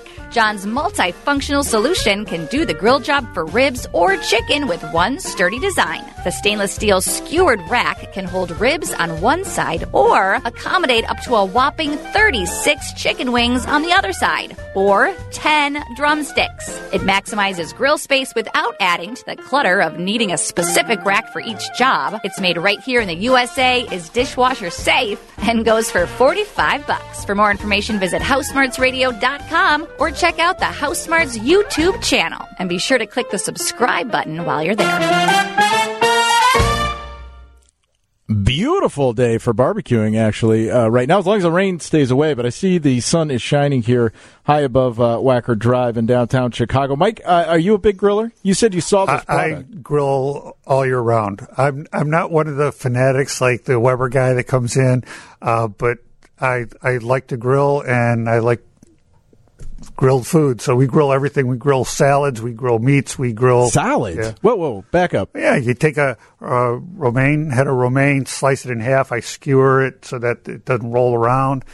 Put a little seasoning on it and grill it, and it's awesome. Wow, I guess I hadn't, I didn't even think about that. Yeah. Interesting, Jim. How about you? Are you a griller? Uh, we grill a fair amount. Yes, uh, he does. He's a grill guy. Yeah, he is. He's got all the grills. I got one. I have one. I have one grill. I thought you had like two or three. Didn't well, you have a pellet have one? No, I don't know. I, I, I, I thought about a, okay. uh, a pellet one. I, I ended up uh, I ended up with a Weber, um, but uh, we grill a fair amount. Um, half of, or a lot of my house is vegan, so I like I had to buy a nice a big Weber, like the big one, the four burner, so I could grill meat on one side veggies on the other to keep you know keep everything clean um, and happy and happy. Yeah, so we grill a fair amount in the, in the summer, and then in the winter, sometimes like if we're hosting Thanksgiving, I'll I'll grill the turkey out there. Um, but yeah, yeah, fair amount. How about you? I, I do a, a little bit. I'm a big salmon guy Yeah. on the grill, and Yeah. I uh, will get the cedar plank boards Yeah. and soak them all day, Oh, and then throw the fillet of salmon on there, and then uh, there's this uh, rub uh, that I use from. Um, oh boy, now it's my mind is uh, forgetting what it. William Sonoma actually, and it's uh, this great rub, and it just brings out the flavor of the fish, and that cedar plank is so good. I, I just I love it that way. Um, the other things I like to do, I mean, we do burgers, and uh, you know, I've got young kids, so we do a lot of hot dogs too, uh, which are. What about the smoker? Like the smoker, I think is I love like smoked turkey, and and I, I, I love the smoker. Do you guys do that? I uh, I enjoy the taste. Um, it is not. I th- I think of it as a hobby, right? Uh, so my hobby is not cooking. My hobby is more in the cars and things like that. Um, so, but I can totally appreciate the skill that people put into smoking and the time that it takes. It's the time. So That's I enjoy yeah. eating it. for sure. that would be my hobby, but I'm happy to pay somebody else to do it. Oh, I, I like cooking. Uh, that's therapy to me. Um, you were talking about rubs. My wife is very low carb, no sugar. She tries to keep all that down. So I developed a, a rub that we use that's like all protein. There's no added sugars to it. It's got nice spice to it. So we put that, we put it on salmon all the time. It's awesome on salmon. I'll get your address. I'll send you some, see what you think. But, um, I do a lot of that. I like experimenting. So I got a barbecue sauce, same thing. Low Oh, sugar really? barbecue sauce. Making Um, your own sauces. well, because I like eating and my wife likes being healthy, so we have to compromise. right, right. I, I, well, see, I do a fair amount of cooking, but most of mine is uh, is in the kitchen. I do like to grill. Um, I, I, it's just that most of my cooking comes from my mother, who is Italian, and so you know, is making the red sauce and making meatballs and and doing all of that stuff. That's that I love that. It's, it's therapy to me too, and and I love that. Um, especially uh, Lucy, my my youngest, uh, who's seven. She she likes to get in there to do it with me too, and she likes to come out and, and watch the grill and I ask a bunch of questions, and it's so much fun. And, and I it's just a fun to get everybody together like that. And that's one thing that I grew up with was everybody was in the kitchen always and always had a good idea to try something or do something or, or make something new. Uh, you know, the other thing I like on salmon too is just salt and pepper. Yeah. Which can go a long ways. I, I had a buddy of mine, uh, speaking of paying someone to smoke it, he had a smoker and he would, uh, we, our days off didn't quite meet up, but he would, I would go to work and he would be like, Hey, why don't you come over after work? Uh, my wife and I were, we're going to smoke something, blah, blah, blah. Oh my God. And I, he'd be like, I, it's been in there for about eight hours. Yeah. See, that's my problem. I'm working, so Yeah. it's like Yeah. I don't have time for that. Yeah. But I did look at this uh, product that they were t- just talking about, new to Lou. I did look at it online, and it's it's kind of a, a neat concept. I, I'm not a big wings guy, but um, it seems like it holds all your products, so you don't have to keep flipping it. So you put it in and let it cook, and it's done. So that, That, makes I it a lot was- easier. I maybe I would. I've never tried wings. I've never tried a wing sauce. I've never tried. I, I, I get that on the outside. Yeah, yeah, yeah. Me too. Uh, we there's a place down the street. They got their atomic or whatever wings because I like everything really spicy, and uh, that then I'll do it. But I won't make them at home. We do big fillets and chops and stuff. Yeah, I, I, and you know there is something just though uh, about the uh, a grilled steak too Mhm. that you actually do on your own. Big tomahawk, you know, Oh, three inch man. tomahawk. Those Uh, are just. Wait, do you guys do any marinating then? hmm Yeah, I do some with my sauces and some with other. You know, if I see a recipe that I think sounded tasty. So yeah. But my my dad, uh, he, he gave instilled this in me, I guess, especially with the steak. Was um, he would put it in a Ziploc in a Ziploc bag and then just pour about a half a beer in there Mhm. and let it soak in there. A? Tenderize it. Yeah, st- really? Tenderizes it. Yeah. And then another uh, friend of mine, he used um, whiskey Mm. and soaked it in whiskey, and oh man, just a great taste. I have an old Jack Daniels keg that uh, I I wanted other parts of it, and I scrapped the rest of it, and I chopped up all of the the uh, slats into little pieces and soak them and use those on the grill because they got the the whiskey. oh yeah, Where do you notes get a a 'em. Jack Daniels barrel? I'm a big Jack Daniels guy. I got a lot of Jack. I got a collection of bottles, I know, filled but where do you get a uh, barrel though? I mean, that's Tennessee. like yeah, yeah, I they threw it in the back of the truck and came home. I had a buddy of mine. Do he's they a- like discontinue them or something? Like After a while, they don't use them. Any, they only use them for a certain amount of time. Then they're no good. okay, what? And then they sell them to Yeah. like, I didn't know that. wineries Stupid and people stuff like me. too. Yeah, yeah. There, there's, There's a some market wine. for 'em, yeah. There's some wine uh, companies now that age it in old whiskey bottles. Yeah, Mhm. and well, Barrels. uh, Or barrels, I beers. yeah, they do the uh, whiskey barrel aged uh, beers too. Yep. Yeah. Uh, I, I had a buddy of mine. He's a big Maker's Mark uh, guy, Mm-hmm. and he did the same. He went down there, did the whole uh, bourbon trail, Mm-hmm. which I would love to do. I'm a huge bourbon fan myself, but uh, he he bought a, uh, a barrel too, and brought it back with him. But they somehow they got it home in a car. But tie it to the roof. I, I think it just I think they tied the trunk down actually in order to get it home. That's funny. But no, it does make for some nice. oh, it sounds nice, good. uh, yeah, steaks, yeah, I like the I like the idea. Like I said, I just I didn't know you And- could buy barrels. And then like- I guess you pair that with the wine that they age in the Yeah. the whiskey Makes barrel. sense. So. oh, it all sounds good to me. What time is it? Yeah, yeah. What's for lunch? All right, this is 720 WGN Radio. You're listening to House Smarts Radio. My name is Eric Rung, filling in for Lou Manfredini. We'll have more coming up right after this. Welcome back to House Smarts Radio. My name is Eric Rung, filling in for Lou Manfredini, right here on 720 WGN. The time is 748. We uh, finally we've got some calls coming in here. Uh, we have Mary on the line, and Mary, welcome to House Smarts Radio. Uh, what's your question? Well, I have a, a bay window in the front that the paint is peeling on the outside, and I need painting done, I believe. Or maybe I was considering also having it encased in aluminum. And then I have a back porch that has uh, a cedar on it. Um, I think they're called shakes. I'm not sure. That needs um, staining or repair. Uh, I have to have several things done. I need to trim on my garage, some work done on it. I need my access door to my garage, maybe painted. And I can't find anyone who will want to do various work. They either want to paint the whole house, which I don't want, or they want to build a new porch. I can't find anyone who would help me. Wh- where do you live? I live in Park Ridge. Park Ridge. Um, Yeah. I'm trying to think. That's well north of us.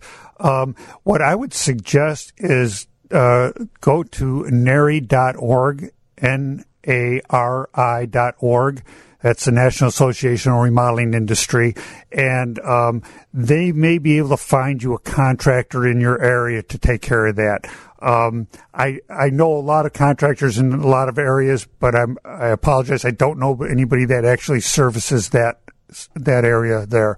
So try that. I'd give them a shout or go online and look them up and um, see if they can help you out. All right. Thank you very much. You're welcome.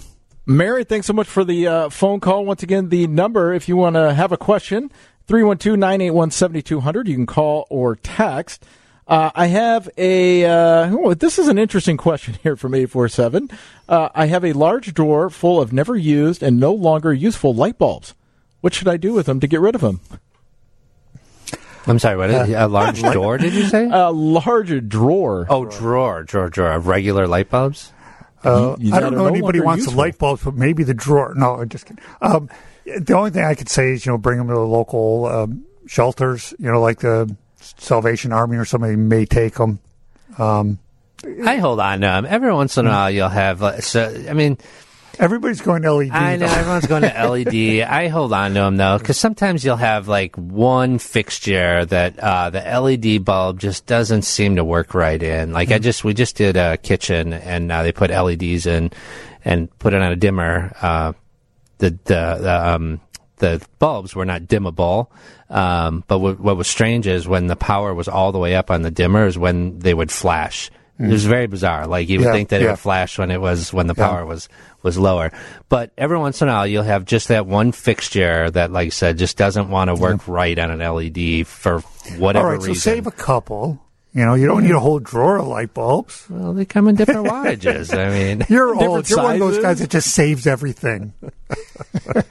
hey, one thing I want to tell you though, that wet and forget, it works. it does work. That's an awesome product. So anybody even considering it, I use it on my house. It works awesome.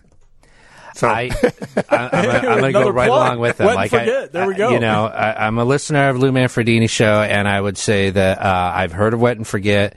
Last year, I tried some on my house. I have a 50 year old, 70 year old, excuse me, brick house with limestone sills Yeah. on the windows, and um, everything had the black on it. Yeah. You know, and a little moss in areas that doesn't dry very well, and sprayed it in a couple areas. And I have some siding on the house. Sprayed it in a couple areas, and sure enough, I mean, gone. Yep. Gone. I want to get some and deliver to some of the houses in my Yeah, neighborhood yeah. on the side of the house that they never see. Yeah. It's like all green. Green, yeah, yeah, yeah. It, it does work. Okay, sorry. Oh Sorry. no, that's fine. Uh, please talk about the sponsors all you want. I'm all for it. I, there's a couple more suggestions, Mary. If you're still listening, um, that, that uh, people have texted in. Six three zero says uh, to go to Ace Hardware in Park Ridge, and they believe they have a handyman service. Uh, if not, go to the one in Edgebrook. Uh, they may be able to help you out there. Um, and also try nextdoor.com to find a handyman. Uh, so a lot of a lot of places, Mary, that uh, that you can try to. The to- one thing though, you got to be careful, especially with. It sounds like she's an older woman. That make sure that they have uh, liability insurance, and if they have any employees, that they carry workman's comp. Because if somebody gets hurt on their site, they can uh, uh, working on her house, they can come after her insurance. Oh, that's So great advice. Yeah. it's very important, at least that they have um, liability insurance. All right, here's another text 847. I have 15 year old Marvin double hung windows. I normally open from the top down. Lately, the top panel won't stay up. I assume I need a new part that holds the window. Uh, to replace that part, who can I get to do the work? Is this job most handyman can do, or do I need someone to specialize in windows? I think Marvin has a customer service department. It's a balance. That's what's making it. The balance is what keeps the window wherever you put it. And it sounds like one of them's going bad. If they both go bad, the window will just drop. Um, but uh, I believe Marvin has a, um, a customer service. If not, most contractors can handle. If they do any kind of window work, they can handle it. It's just Marvin will know the part right away. Is it something you could do on your own, or do you need somebody that If you're handy, it's uh, you pretty can, easy fix? Or Uh, for the most part, I mean, you have to be careful on how the window gets set in there. You're, what you're doing is you're taking the sashes out to get to the balances. So, um, if you go online, you can probably look. Uh, Marvin probably shows some things on how to do it. Mm-hmm. Um, or Blaine. or- yeah, Blaine. Blaine also Blaine uh, Window Supply. I think um, they carry all the parts for every just about every window manufacturer is. But anyway, hopefully that can answer their question. yeah, it is a it's a handyman thing if you're somewhat handy though. Right. Um, you know, uh, you know, a great place that I always go to when I'm looking to do something handy is uh, YouTube because I could generally Yeah. find somebody that could show me how to do it. At least get the general concept. yeah, exactly. Although it has led me astray a few times where I've gotten into it and I'm like, I should have watched this whole video before I started instead of pausing halfway through. Yeah. Oh, I got this. No, I know. Well, they make it look so easy Yeah. too, and there's like, oh, da da da da da. No, It's they always- just make a cut here. Yeah, it's always amazing YouTube. Like when you think that you've got the only problem anyone has ever had, and then you like go and you're like, I don't know how I'm going to solve this. I'm going to have to solve this, and then you get on YouTube and you're like, oh, it turns out there's a million people that have Oh, had yeah. this same issue. I was actually at a uh, Menards and I was looking. Uh, we we uh, I was going to replace some drywall and um, I was asking the guy. I'm like, okay, this is what I have. I need a, like a little square. You know, ha- just kind of walk me through this. He's like, no, no, no, no. And he pulled it up on his phone. He's like, here, just take this uh, Link, yeah. this link, and then you'll be fine. And Yeah. it worked. Yeah. And it, and I felt pretty good about myself afterwards. I felt satisfied. All right, now it is uh, time to get the news. The news is next from the Northwestern Medicine Newsroom. Welcome back to House Smarts Radio. I'm uh, Eric Rung in for Lou Manfredini. It is 8:10 on a beautiful Saturday morning here in Chicago. The Permaseal Foundation Repair Studio is where we are broadcasting live from, um, and, and we got, uh, of course. A lot of calls coming in. We got a lot of texts coming in. That number again, 312-981-7200. This 8 o'clock hour is sponsored by Permaseal Basement Systems. And uh, let's go to the phones right now. We got Bart on the line. Uh, Bart has a problem with a, a hot water heater. Hi, Bart. Uh, good morning. Uh, my daughter replaced her water softener and the hot water tank, and she's now getting uh, smelly water from the kitchen faucet. And they're blaming, I think they called it the dip tube in the uh, hot water tank, and they want to charge her to replace it. And this is all new stuff. And I was getting your thoughts on that. Well, if it's new and under warranty, then that shouldn't cost her anything. Uh, it- Well, that yeah, yeah, that's what I thought too. But uh, could that could could that tube be bad on a new tank? well, anything's possible, um, but again, it, it's how old is the tank? When did they put that in? Oh, well, they just put it in. Uh, it's, it's probably maybe two weeks old. Oh, I would I would do some complaining. I'm sorry, but the- unless they can give you a better uh, answer on that, I can't imagine that would cause the water to smell. Well, unless they didn't. uh, I mean, sometimes they don't put the, the, the dip tube in. It, it, it, it depends on the house whether it's needed or not. So, in other words, if the old one, if the old water heater did not have one, unlikely when they put the new w- water heater in that they would have installed it. And then if you added a water softener after that, that could be kind of the sequence of how all that Yeah. went down. I don't know. So Well- it, it may be that they they didn't put it in, and Did now they it needs do it. both products together, the same company, or is it two different Uh, companies? yes, yes, the same company. I, I think I would talk to them a little bit more because to me they're the professionals and they should. Yeah, you know, I don't disagree. So, yeah, I hope that helps. Are there but I, different I, kinds of dip tubes? I'm sorry, what? Are there different kinds of dip tubes? Well, it Like depends one on. better than the other? Not that I'm aware of. Not, yeah, n- I I have no idea on that if there would be one better than the other. Sorry. Okay. Okay. Well, I just wanted to get your thoughts on that because I didn't think she had she should have paid anything more anyway. So I, I agree with you. for her. And unless they, they can give a better answer, I don't think. I think that that should just be part of the warranty. I think, I think you should you tell her that. to uh, bring out her inner Karen and, and ask for the manager. okay. Thank or, you. or bring her dad in. Yeah, there you go. well, yeah, I'm, I'm involved already. Okay. All right, Bart. Thanks for the phone call. Wait, here's something. I had to replace uh, our wat- wa- hot water heater. No, no, no, no. What hot, hot water tank? No, it's a well, water heater, not hot water heater. Oh, okay, That's yes, why I keep because- giving. And he he bit his tongue today. I finally trained I him. had to think now twice, I understand yeah. what Yeah, the, the yeah. joke. Uh, so we replaced our water heater heater, um, and the choice was the tank or the tankless. And the tankless. What do you Mm-hmm. guys recommend? If you can do tankless, it's the way to go. But it's can be more costly, and depending on some applications, you really can't do it feasibly. You know, on the existing structure. But if you have the option, it's the way to go.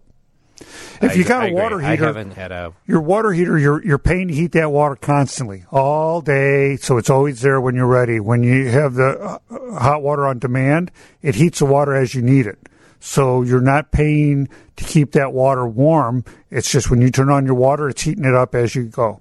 And uh, I mean, there is a significant cost Yes, differential is, between the two. I mean, mm, I, when, when I was shopping for them, there. Well, it, again, it depends on the applications too, because of the way it gets vented and things Yeah. like that, and how you have to plumb it into the house.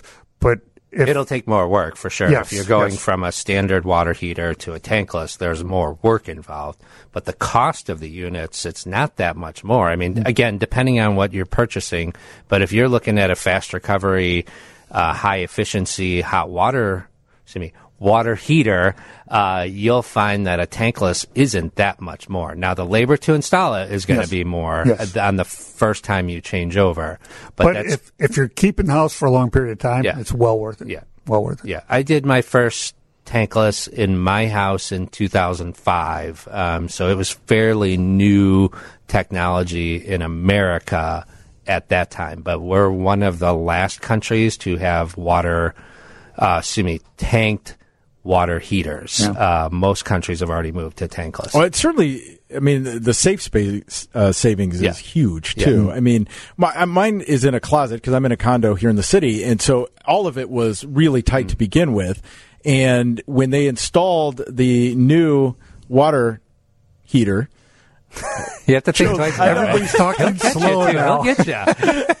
so when they when they installed it, they actually had to move some of the piping around Yeah. Uh, in order to get it in because the tank size that I had, they didn't make that size anymore. The Yeah. cylinder that and everybody wants bigger so that they have longer shower abilities and things. But then if you go to the tankless, you know, you can go to a bigger tankless and it takes up barely any more space. Mm-hmm. So Yeah, yeah. I mean, you know, things things things change, right? I mean, you, it, like I said, most of the time now people are buying, you know, high efficiency, fast recovery.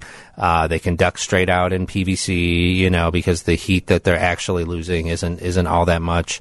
Um, and but they're not cheap. I mean, you know, they're they're they're expensive also. But but every application is different. Like you said, yours is in a closet, so that makes it a little bit different.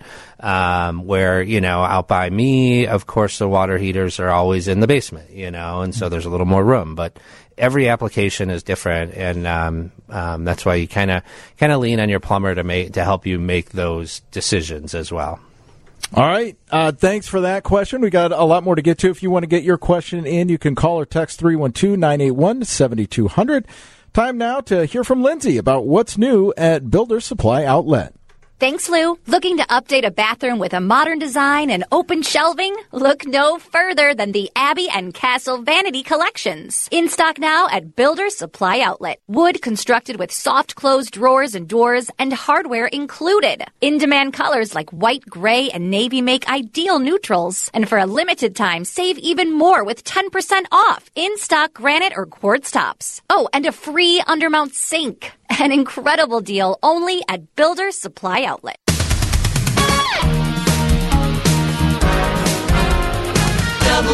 WGN.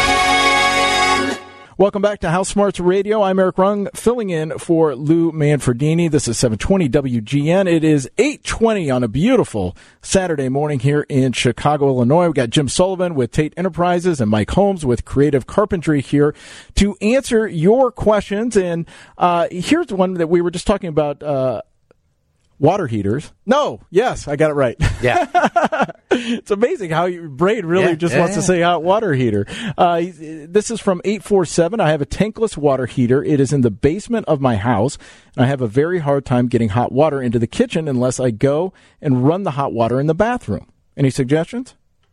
Well, um, yeah, you could put a recirculating line in um, that would keep hot water flowing and in the pipes. I mean, when you change over from a standard water heater to a tankless, heat rises. So if you have an old tank heater, the the heat of the uh, hot water does rise up through the pipes. Where when you have a uh, tankless water heater, that does not happen because it, there's no there's no heat being created within the pipe. So you can put a recirculating line in. The challenge with that is is that on what a tankless water heater does do is it uses a ton of energy to make hot water.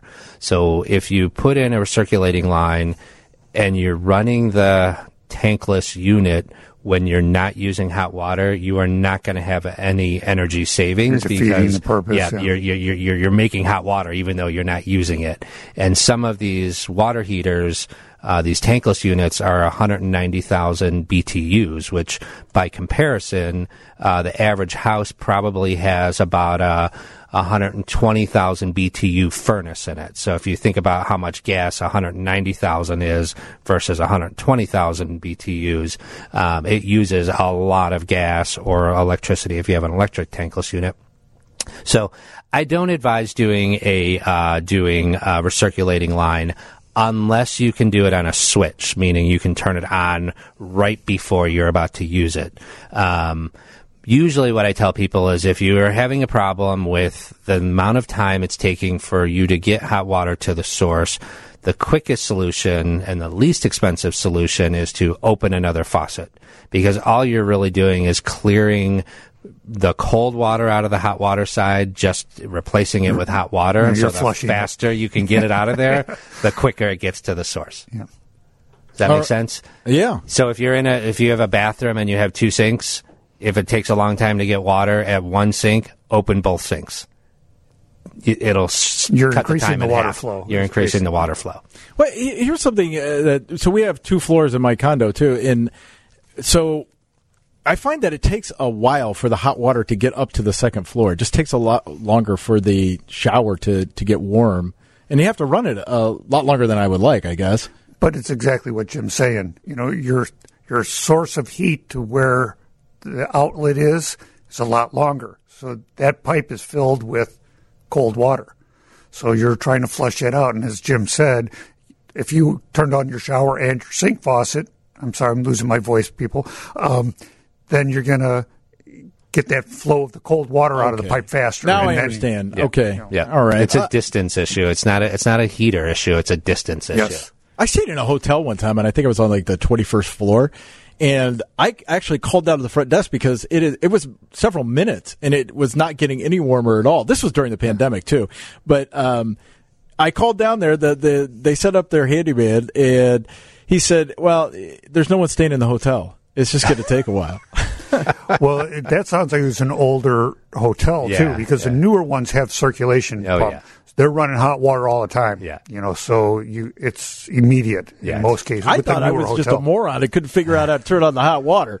But This big baby. Oh, the water's too cold. Yeah, I was I was glad to find out it wasn't wasn't me. User error. Uh, all right, let's go to the phone lines. We have Debbie. Uh, she has a question about Rick. Painting cedar siding. Hi, Debbie. Oh, hi. Um, we need to have our cedar siding um, painted and that. And I was looking at other options besides, you know, because some boards need to be replaced. And does anyone have any um, experience with the fiber cement products, which is supposed to look like cedar? It's made to look like it, but it's made with silica.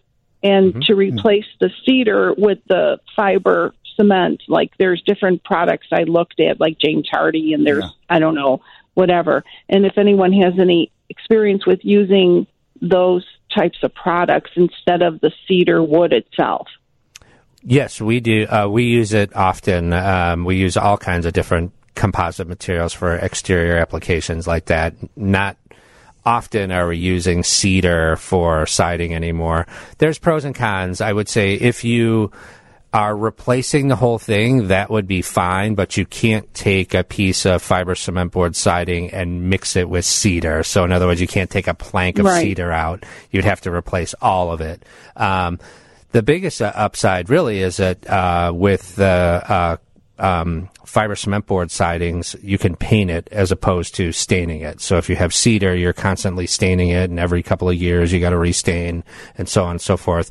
Where the uh, cement board sidings and the silica sidings is uh, it is paint, and if you get it pre-finished, a lot of those warranties are for like 20 years, so you you shouldn't have to do it again. And even if it did wear off, the, it's not going to affect the product Right. like it does with cedar. Right. It there are some challenges if you if you have a high moisture area, the the the cement board siding can have some issues that way, but you'd probably have similar issues with the cedar also. Yes. So if you have like if uh, if you put the siding below grade, you know, which some people do, or below in the mulch or whatever, that's a problem for the the the, the cement based sidings. They'll start to delaminate, um, but again, you, sh- that, you shouldn't have that anyway. So Yeah. Okay. yeah, yeah, All but I'm a big fan of it. Uh, like I said, rarely do we use cedar anymore. Most of it is some sort of composite material. hmm Yeah. Okay. Thank you. Yep. Hey, Debbie, thanks so much for the phone call. Uh, Fred is up next here. He's been holding for a while, so we can get him in. We got to. We're running up against news, so we'll see. Uh, Fred, what's your question? My question is I have black scuff marks from my snowblower on my paver sidewalk. A while back, some man called with the same problem, and Lou said try Krud Kutter and a scrubber, and that did absolutely nothing. So I was wondering if you guys had any ideas. Well, the only thing, and because I have one, I would probably try a power washer. And but you're saying it's pavers, so I'd be careful on that because you don't want to blast between the pavers. Right. All the But um, that might be enough to get it off of there. Um, trying to think what breaks down rubber, like what chemical. the only other thing would be like an acetone, but I don't know if that's going to affect the, the colorant in the Right. paver. right. I also didn't want to use a wire brush because I thought that would scratch. Uh, it's possible. Do you have any pavers off to the side, like spares? Um, I believe so. Because that might be a thing you could try experimenting on. You know, maybe not a, a wire brush, but a, a real stiff nylon brush. Um, or, like I said, maybe try the acetone, see if it takes the colorant out of the, the paver. That might work. Or denatured alcohol, but I, I don't think denatured alcohol will be enough. Uh, you can also try Goof Off. That's pretty pretty good product to use. But I try all of those on your your spare just Yeah. to make sure it doesn't change the color of it. Okay, I'll give that a try. Every time I look at this, I get so annoyed. Yeah, I understand. It's one of those things that you can't help but notice it because you walk over it all the time. Right. Also, question for Eric: Do you ever sleep? You pop everywhere. Uh, I can sleep when I'm dead.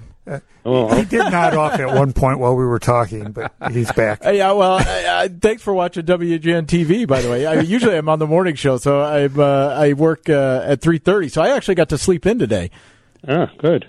Thank you very much. Hey, thanks so much for the phone call, Fred. If you have a question, uh, give us a call, 312-981-7200. You can call or text. This is House Smarts Radio. My name is Eric Rung, filling in for Lou Manfredini. It's now time to get a check on the news with Dave Schwan. Welcome back to House Smarts Radio. My name is Eric Rung, filling in for Lou Manfredini right here on 720 WGN. The time now is 835. And Lou left us a, a nice little uh, uh, piece here that I actually remember. It's back from uh, December. And uh, Joe Myra, Senior VP of Operations and Administrations over at the UC, really broke down how they, they really take care of the United Center, um, from maintenance to, you know, making sure all the bathrooms are working and how they fix stuff and how, how they do all the, the paint and just some, some really fun facts, uh, for you to enjoy. Here's that interview from December. What's up, Chicago? What's up? What's up, Chicago? What's up? Get up, get on it. Get up, get on it.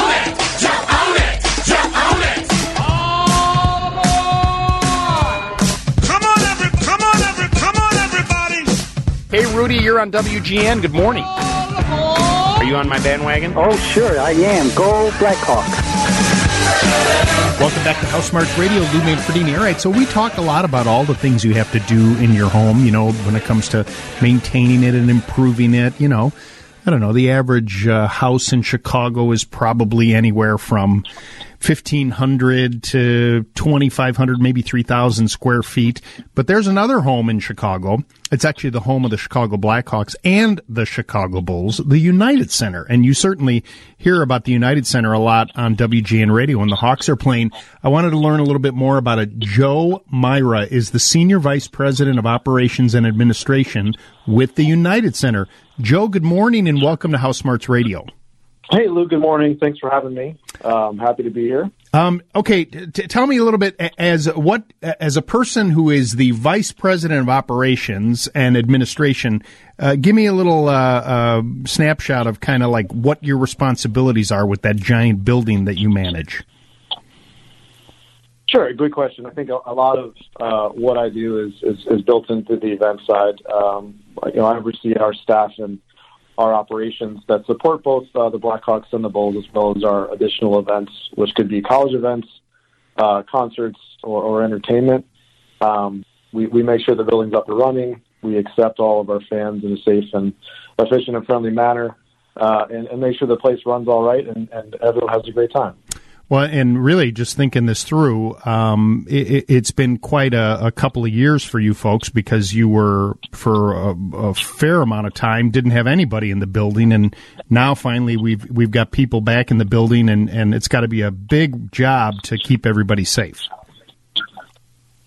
Absolutely, you know we, we're lucky. Uh, you know, we're back up and running. Obviously, uh, through the pandemic, uh, we went from 100% to zero. Um, we're kind of first to shut down and last in line to come back to full capacity, which we're at today. We're very excited about that and, and thankful for that.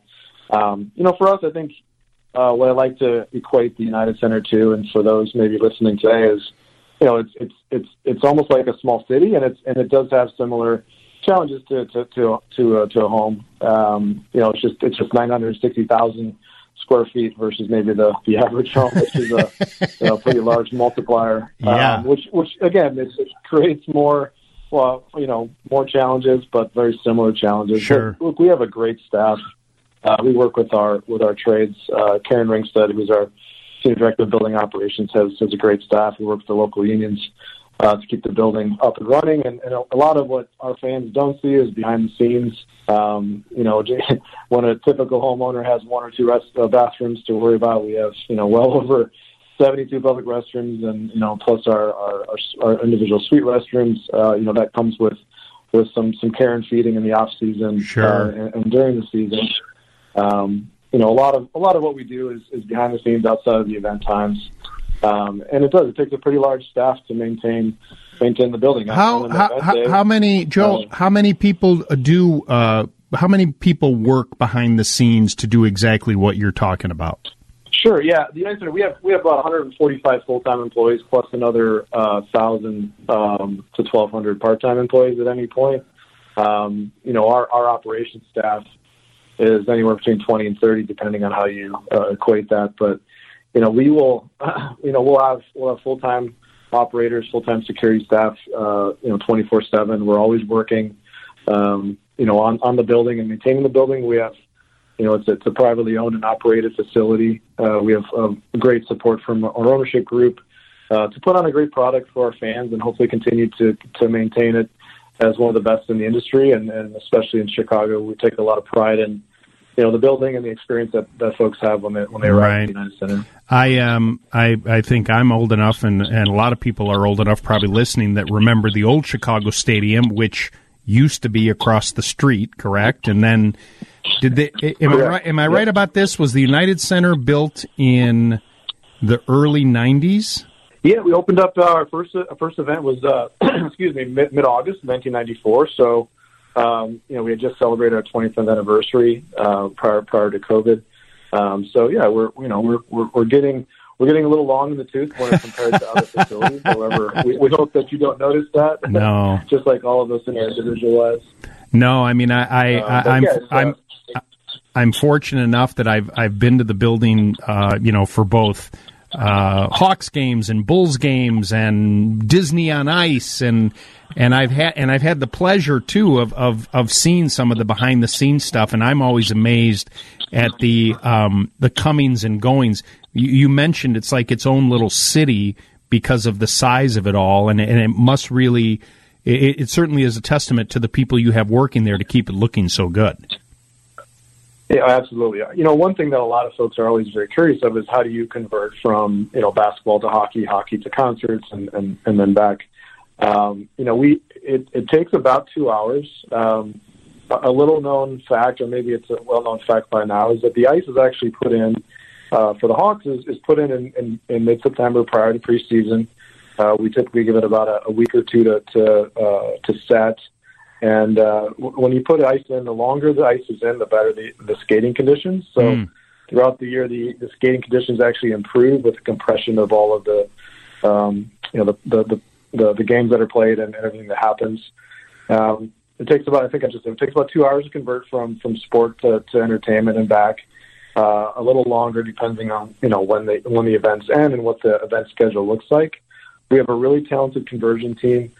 Uh, we got we have some full time and part time employees. It takes about thirty to forty uh, folks uh, that start immediately after a Hawks game and go into a Bulls uh, setup or a or a concert. Uh, it's really interesting to watch. Um, if anyone has has been able to you know been in a, in an area where we started to convert right after the game, it's really interesting. Hmm.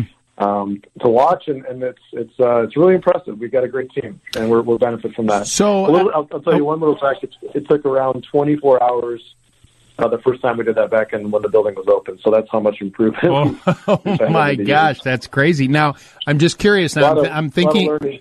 Yeah, I'm thinking about the difference between the hockey and uh, and basketball. So you, when the hockey goes in, you actually pull seats out, correct? Uh, correct. Yeah. So we'll, we'll have uh, we, we have what we call retractable risers. They're on uh, uh, they run off of, of hydraulics. Uh, it's almost like an air cushion, Hmm. and we'll we'll actually retract and re- extend and retract those seats, flip them around. Uh, they have a hockey setting and a basketball setting. Those are on the uh, we'll call them the east and west ends, and then obviously with our our, our portable risers. Uh, help with converting, plus the floor seats for, for Bulls. Obviously, those go away. Right. Um, for those that are at a, a Bulls game or watching on TV, you can actually see where the dasher is. You can kind of see what goes on inside the dashers uh, for a Bulls game. It's quite amazing if you have to actually look for it. Um, but we try to hide it, so you know. I guess Yeah, that's yeah. more of a challenge. Right, right, right, right. Uh, Right. But, uh, yeah, it's, it's pretty incredible. And like I said, it, it, it takes everything from our broadcast partners uh, to our trades, to our conversion folks, to our uh, to our vendors, uh, and then uh, and then at the end of the day, you know, the team's coming in and and hoping you know like nothing had changed from from game to game. Yeah. That's really, I mean, I know that um, over the last few years, you've gone uh, over some nice renovations there. I know a lot of the suites have been updated, a lot of the common areas of the uh, of the building have been updated too. It really looks nice, and uh, I just wanted to learn a little bit about what it takes to maintain that place. And and uh, it's a big building, and hats off to all the people that are doing hard work to keep it up and running.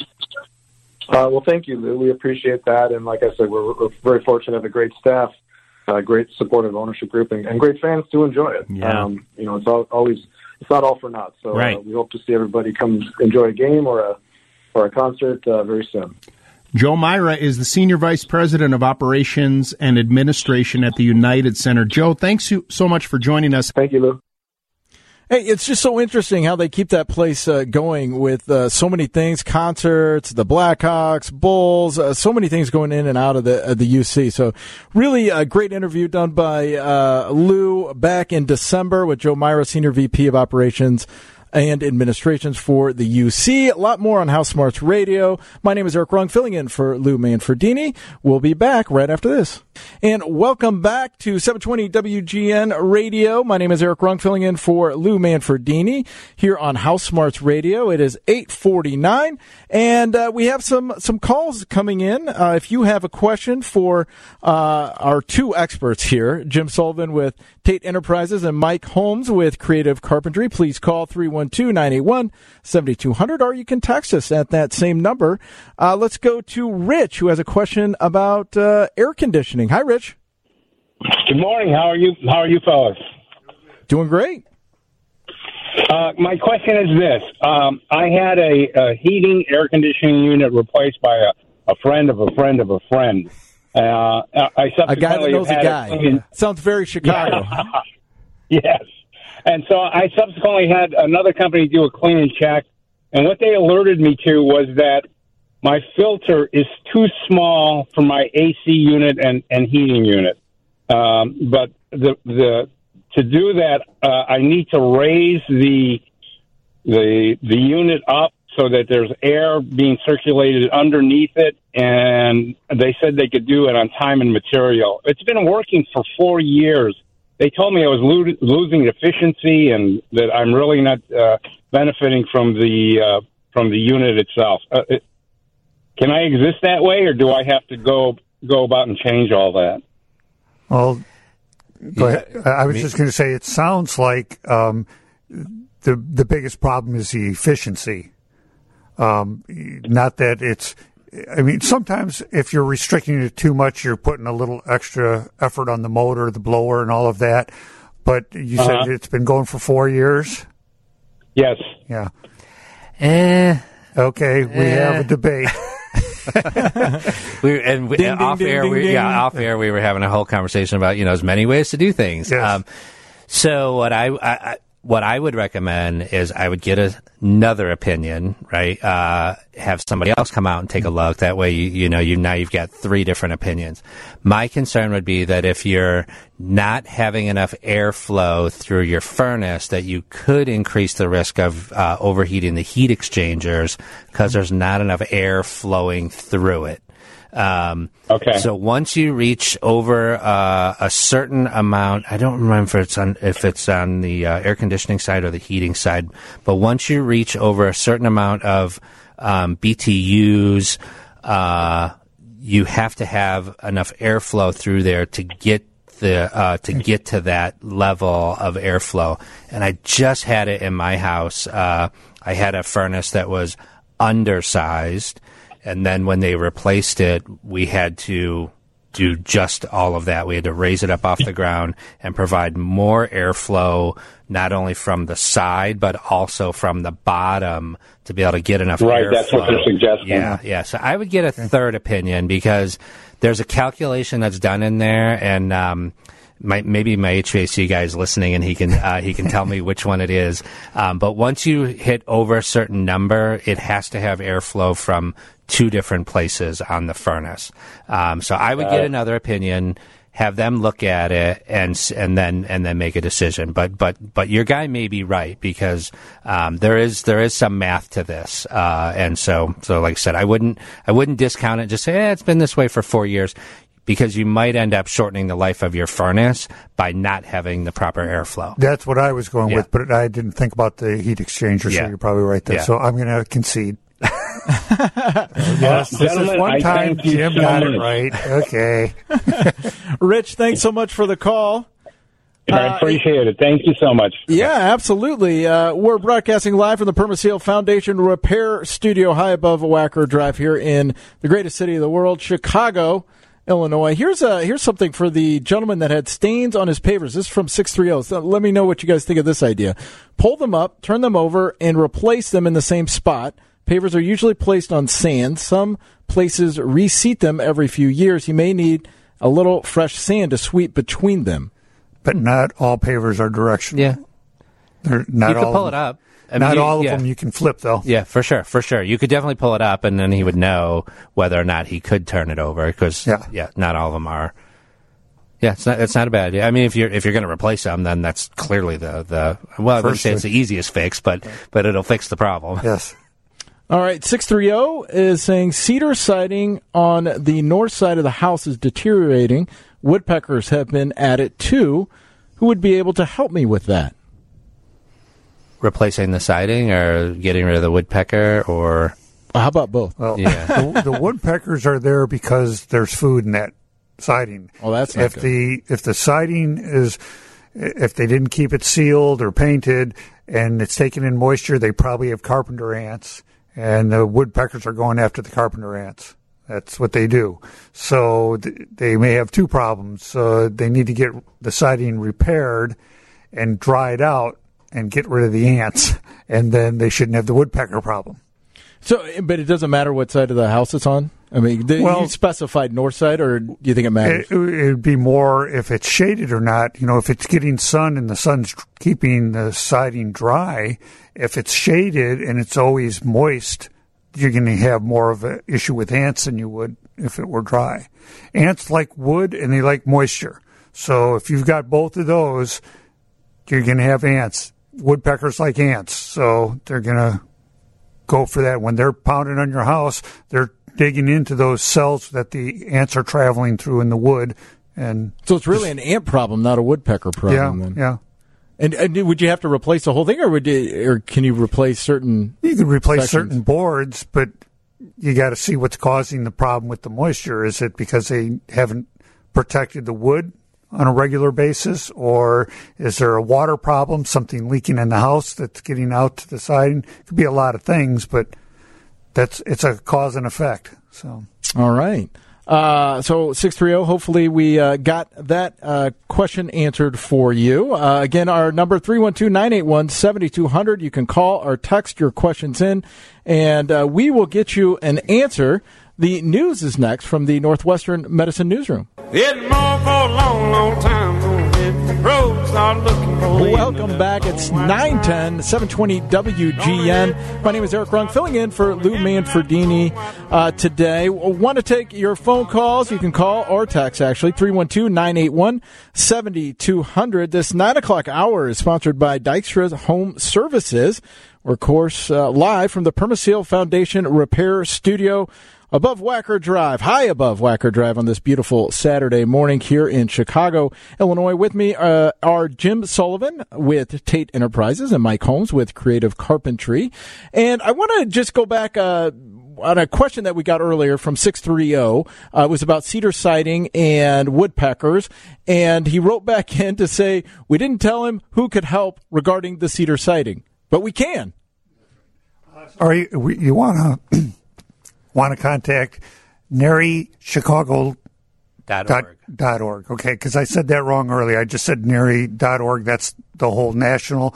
But if you're in the Chicago area, do Chi- uh, NARIChicago dot org. Yep, that's right. And they can help you. There we go. Hopefully uh, that did the trick for you there, 630. Uh, next on the phones, we have Wendy, who has a condo. Next, we have uh, on the phone lines uh, is Wendy. She has a condo and water on the first floor, and she wants to know where that could be coming from. Welcome to House Smarts Radio, Wendy. Thank you for taking my call. Yes, I have. It's a two-story condo building, and when it rains too hard, the gutters overflow, they hit the deck above, and then they come in the back wall of the first floor. We have two sliding glass doors, kind of six feet apart Mm-hmm. as the back wall. And the rain used to come in above the door or down the door, but now it's coming in clear across the wall. Well, that sounds like there's either the the unit above you. Is it the same? It has sliding glass doors right there. Yes, Okay. yes, Um, exactly the same. And a deck. Yeah, it sounds like either flashing or caulking around that door. Um, there's the, always a possibility if the the deck is pulling away from the building a little bit. Uh, I don't know how it's Mm. it's attached. It, it, it comes, the uh, boards come right out of the building to the deck. Okay, They're part of the ceiling and part of the gotcha. floor. The the cantilever first out, so your ceiling joists Yeah. make their deck. Yes. Okay. Um, well, that, that sounds like there's you know something starting to fail there, whether it's the flashing around the door or caulking. Yeah, but it's coming in clear across the room, all along the ceiling. Well, that, uh, Now, again, because if it's uh, if it's coming in underneath the sliding glass door and getting in there, it's getting into that void space between Right. your floors and traveling Mhm. along your ceiling. It's going to go to wherever the lowest point of that ceiling Right. is and collect. So, Yeah, I, I've started with repl- trying to get the gutters replaced, mm-hmm. thinking that would help if they didn't overflow onto the deck above me. yeah. But uh, so I'm starting there, but I'm wondering after all that expense if I'm still going to have problems in a heavy rain. If I need to, there was thought of caulking the top of the the top floor deck aga uh, at at the building. There looks like very little room, um, and the top floor deck sliding glass doors have had some water issues themselves over the years. Yeah. Well, you know, the, Uh, the gutter could could help, but even if the gutter is overflowing and hitting the deck, Mm-hmm. that's not going to be any different than a good strong rain. So it, right. Not not saying that the gutters may be undersized or not, but it sounds like it's more of an issue either the flashing or the caulking around those doors above yours.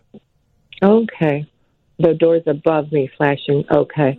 Yeah, so most if they've got water likely. damage, it's obvious that I'm going to have, Yeah. which I do have. Yeah, because Doors. if it was a caulking on your windows, your sliding glass doors, it most likely wouldn't be going into the ceiling of your room. It would be coming straight down on the inside of your doors. right, um, which because is what it started as, but then it's this last spring rains we've had have come all the way in across the wall. No. I, I guess it, it, it's hard to say without seeing. I apologize, but Yeah. uh, my guess would be No, no. to Thank start you. with the flashing and the caulking on the door above yours. That's that's where I would start. Flashing and the caulking, and that stuff is clear around the door and above the door. Yes, yes. Okay. All right. And, and Jim's Yeah, nodding and his head. Do you want to add siding. anything? Yeah, no, uh, and and also caulking around the uh, where the joists come out. True, if you can get to those. Do you see the to. Do you see the joists from the outside when you step I out into should- your? I should be able to, but what has happened in these buildings is because the decking upstairs just is wood decking runs long ways. In order to make your uh, first floor deck any fun, people have put under deck covers. Yeah, So we've nailed stuff up to the decks. gotcha. Yeah, But I wonder if that could be And- yeah, that's a possibility too. if the Yeah, water's and running back towards the building, uh, Right. coming through the deck. And I, uh, yeah, okay. Uh, this particular problem has gone on since they put the uh, decking up, the underdecking up, and Okay. taken it down and put it back up three different times, putting flashing under their deck and everything else, Okay. the upstairs deck. Yeah. So I just, I didn't know if I should, you know, start with replacing the gutters or start with someone else who could tell me where that water is coming from. Like, like I said, if it were me, I would start with that because that's the simplest and Yeah. most cost effective. And if that doesn't Okay. do it, then you're going to have to start digging a little deeper. yeah, Yeah. I think it's process of elimination. Yeah. yeah. Right. All right. Okay. Hey, thanks so much for the call, much. Kathy. Thank you. Have a Take care. wonderful day. Speaking of caulk, here You is too. uh, 630's asking how best to caulk over, in parentheses, replace silicone caulk. Uh, usually, you cut it out uh, with a razor knife uh, and then reapply. So Yeah. you remove it with both. I use both uh, s- straight edge and a, a utility knife Hmm. to remove the old silicone. I, it's never a good idea to caulk over existing caulk, um, but remove it first and then and then uh, and then install new. Yeah, ca- putting caulk over caulk, you're bonding to the, the caulk that's not bonding, so it's not going to do you any good. So you got to start over. All right, let's uh, go back to the phone lines. Um, we have Kathy, uh, who has some leaking again. Hi, Kathy. Hi there. How are you? Great. How are you doing this Saturday? I'm very good. So, um, I'm a do-it-yourselfer. I live in a house, townhouse that's about 45 years old. So I try to be very careful when I change something so I don't make it a bigger problem than what it started to be. but when I go uh, to water my outside front of the house plants and put a hose on the spigot, I have to go inside and turn the um, the water lever to go on, Mm-hmm. and that drips very heavily. I mean, I have to actually put a um, a little bucket under there. How can I fix that without major? It sounds like it's a, a gate valve that you're talking about. You have to, it's like a little round handle. You got to turn it a few times to open and close it. Correct? Yeah. Okay. Um, the first thing I would try, it's simplest, is right underneath that handle, there's like a nut. There's Yeah. the stem comes out and there's the handle on that. Take a wrench and just slowly tighten that that nut a little bit. There's there's what they call packing in there that uh, keeps the water from dripping out. And opening and closing that valve a few times, sometimes that nut gets a little loose. So if you Okay. just tighten it a little bit and see if it'll stop the water from coming out. If if you do that and it doesn't, you might have to replace that gate valve. Got it. All right. Well, thanks very much. I'll do it. Okay. Hey, Kathy, thanks so Bye-bye. much for calling. Stay stay on the line here. We uh, we want to give you a gift. How's that sound? Oh, wonderful! Again, somebody gets a gift and we don't. What, this, there's something bet you we wrong could- with this. We could probably We're dig up a few T-shirts for you guys. Maybe a coffee mug. I don't know. Oh, Well, how right, about, Kathy, how about this? owe though? me. How about this, Kathy? How about a hundred dollar gift card from Oh, the man. Barbecue Authority in Lisle? How's that sound? Uh, wonderful. Yeah. If anybody else wants to check it out, or maybe Oh, uh, just get to know you a little bit, visit bbqauthority.com to shop and learn more. Kathy, thanks so much for calling. Stay on the line. We're going to get all your information to make sure you get that gift card. I'm talking to All Stu. right. Thank you. Thanks, Lou, Kathy. uh, Lou, Lou, you got to do something about this because this this isn't right. We're working here. I, I mean, I could I could just tell you you won it. Would that make you feel Oh, better? yeah, okay. Everybody will say, "Hey, you got stuff I heard." Congratulations, Mike! You just got a hundred dollar gift card for a barbecue. Yeah. It's in the mail. Yeah. oh, well, we'll try and get your information after the show, so don't leave. Yeah. Does that sound good? All right, more House Smarts Radio right here on 720 WGN coming up after the break. Welcome back to 720 WGN Radio. It is 923. My name is Eric Rung. Uh, this is House Smarts Radio with Lou Manfredini. I am filling in for Lou today, who is uh, in New York watching his son get married today. So, uh, big congratulations out to uh, everyone involved in that. Uh, with me in studio, Jim Sullivan with Tate Enterprises and Mike Holmes with Creative Carpentry, both certified remodelers. We're taking your questions either on the phone or on text. That number 312 981 7200. We're trying to get to as many as we can here. We have Nick on the phone. He has a question about ring doorbells. Hi, Nick. How are you? Doing well. How are you this fine Saturday? Fine, fine. Had the windows open tonight. Good. Um, Beautiful day for that. the uh, the uh, I put a ring doorbell on, and when I was putting it on, you wire it up to the electricity, and the old doorbell wire was frayed, and and it was too old, so it kind of fell in. I can't get it out behind the wood molding. So I went to the basement and traced it, and I went to pull it down, and it won't pull down. It must have been wrapped around something when they were putting it in. So I'm how, trying to figure out how to get the wire out and a new one in. Um, go ahead, Jim. Uh, you might try. I mean, I think the easiest way is probably going to be to uh, remove the casing on the inside next to the door. Uh, that should Yeah. give you access there between the door jamb and the framing. And uh, with a long drill bit, you should be able to run a new wire that way through there. But they also make them battery operated if if that's easier for you. That's what I have. I, in my- have the battery one. Yeah. I I have the battery, and it lasts about three and a half months. The battery. Yeah. But I wanted to hook the other one. Okay, that'll work. Um, Yeah. See, it's a molding, about a three-inch wide molding that goes around Yep. the window. You only have to pull it on the one side. Okay, Just Okay, on the side where One the more question. Yeah. One more question. How do you get super glue off the countertop? Acetone. It's a it's, it's what a, kind of countertop is it? um, Cambria. Oh, Um, Uh, yeah. no, that should be fine. That- Quartz, That's, uh, quartz, quartz, quartz, yeah, yeah. quartz. You're okay. Solid surface, you can't use acetone. Use a uh, a flat edge razor blade, like the old school razor blades, uh, and uh, a little acetone, and uh, and uh, it'll and scrape it off. Yeah, try to get the bulk of it off before the acetone because you don't want to have the product on there too long. But yeah, you can do that. But It's only about a two-inch square spot, so yeah. you okay. do not use acetone on solid surface so people, you know, on uh, any kind of solid surface product because it'll eat it up. Great. Not the quartz. Okay, quartz, so it's you- okay. quartz are okay. Yeah, Solid- solid surface. Yeah, like corian. Like or- corian, Yeah, yeah, yeah. not on corian for sure, or fiberglass. To take a, a drill and enlarge the hole where the wire is. Yeah, if you got uh, like the an- you can get like 18 inch drill bits, or even if you have one of Oh. those kind that's a little flexible head, because uh, you're going to be drilling from the inside, kind of going out. So you, you want to try to keep it going as straight down as you can. You know what I mean? Because if you're. Yeah, drilling yeah, yeah. on an angle, you're going to go outside. So Yeah, yeah, that's for sure. All right, thanks for your help. It, It'll work. All right, Nick. Okay, Thanks so good much luck. For, for weekend. calling. Yep. Uh, you, what, what's that goo off stuff uh, that I've used goof that off, before. yeah, but that doesn't work on on super glue or crazy glue. Oh, okay. It, it's not strong enough. What about? Well, I always use. It works on fingernail a lot. Goof off's really good for a lot of products, but it won't work on that. I think Goof Off is like a combination of a bunch of different solvents, like pre, you know, packaged up in one little convenient small can, right? I mean, I do think it does have some acetone in it. And I think got it's some got some oils. oils in it. I think it's got a bunch of different stuff in it.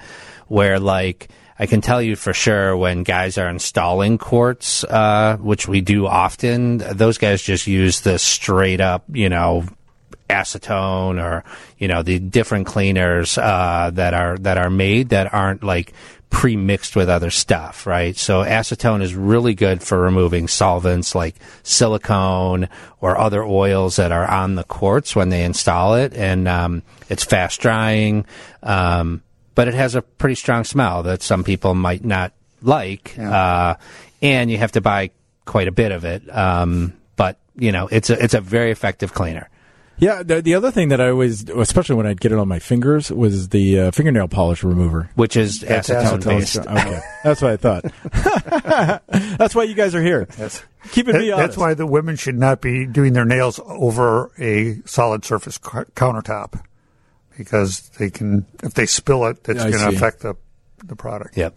Yeah, I um, I had this project. Speaking of projects, uh, I didn't even need YouTube for this, but I I, I like a you know for my wallet. I don't have one that I put in my back pocket. I like it like a money clip in my front pocket. So I got this great wallet. I'm showing it to them now for Yeah. everyone uh, listening at home, and it's got two pockets for my license, credit cards, and stuff like that. But it didn't have the money clip. So what I did was I found a cheap one that did have a money clip and I cut the money clip off and then I just super glued it onto the back of this wallet. But I did get super glue all over our countertops. I actually went up to my wife after I did this and I said, uh, Goes to grab your wallet and it's stuck to the countertop. I, well, I, I put way too much on. You could see the, how it overflowed there. Yeah. But I, I went up to my wife and I'm like, uh, Steph, I think I made a big mistake. and she she went downstairs and saw what I had done. And she just started laughing. But Yeah. it's worked. I've had it for more than a She year. She must love you if she just started laughing. Yo, I hope so. All right, now it's time for a check of the news with Dave Schwan. It is 9:36 on a beautiful Saturday morning here in Chicago, Illinois. This is 720 WGN House Smarts Radio. We are live from the Permaseal Foundation Repair Studio. Jim Sullivan with Tate Enterprises and Mike Holmes with Creative Carpentry is in studio here with us to help answer your questions. Uh, let's go to the phone lines now. We have Dave who has a question about uh, screened in porch and tips for that. Hi, Dave. Hey, how are you? Doing well. How are you this fine Saturday? Good. I'd like to get a uh, screened-in porch added to the back of my house. I've done a little research online, looking for tips and or any vendors or what type of person I should look to have this work done. Um, there's companies that specifically do screen porches. I'm trying to think of the name of the place. Where do you live? Uh, Naperville. Okay, yeah, there's a place out by you that I've used. Um, let's see if I can look up the name. Um, are you looking for full screens, uh, like like like a true screened-in porch, or more like a three seasons porch? Um, I'd say a full screened, a full screen. Yeah, like I, I want it to be like you know permanently attached to the house. You know, almost like a room that can be closed off in the wintertime. I don't need it for uh, the winter. I'm not looking to put heating and HVAC or anything in there either. Okay. The only reason I ask is, have you ever had a screen porch before? I have not. So one of the things that you get when you get a screen porch is you know, screens do a great job of keeping out bugs and all that kind of stuff, but pollen and dust from outside continues to come in and um, so we've done a lot of conversions where we convert a true screen porch into uh, a room that uh, actually has uh, a type of window, not regular windows, um, but we've used uh, vinyl windows, which are a little bit less expensive, so you can close it up when you're not using it, so it doesn't become such a chore when you want to use it as a screen porch. You just open up all the windows, and they're uh, they're a four track window, so you get seventy five percent of the screens opened up. So that's why I was uh, asking. Um, I'll look up the name of the place uh, I've used before uh, out in your area, and if you keep listening, I'll uh, I'll mention the place on the on the radio. Okay. It'll One last question I would have is, um, obviously, if I did a screened-in porch, I've got to winterize it.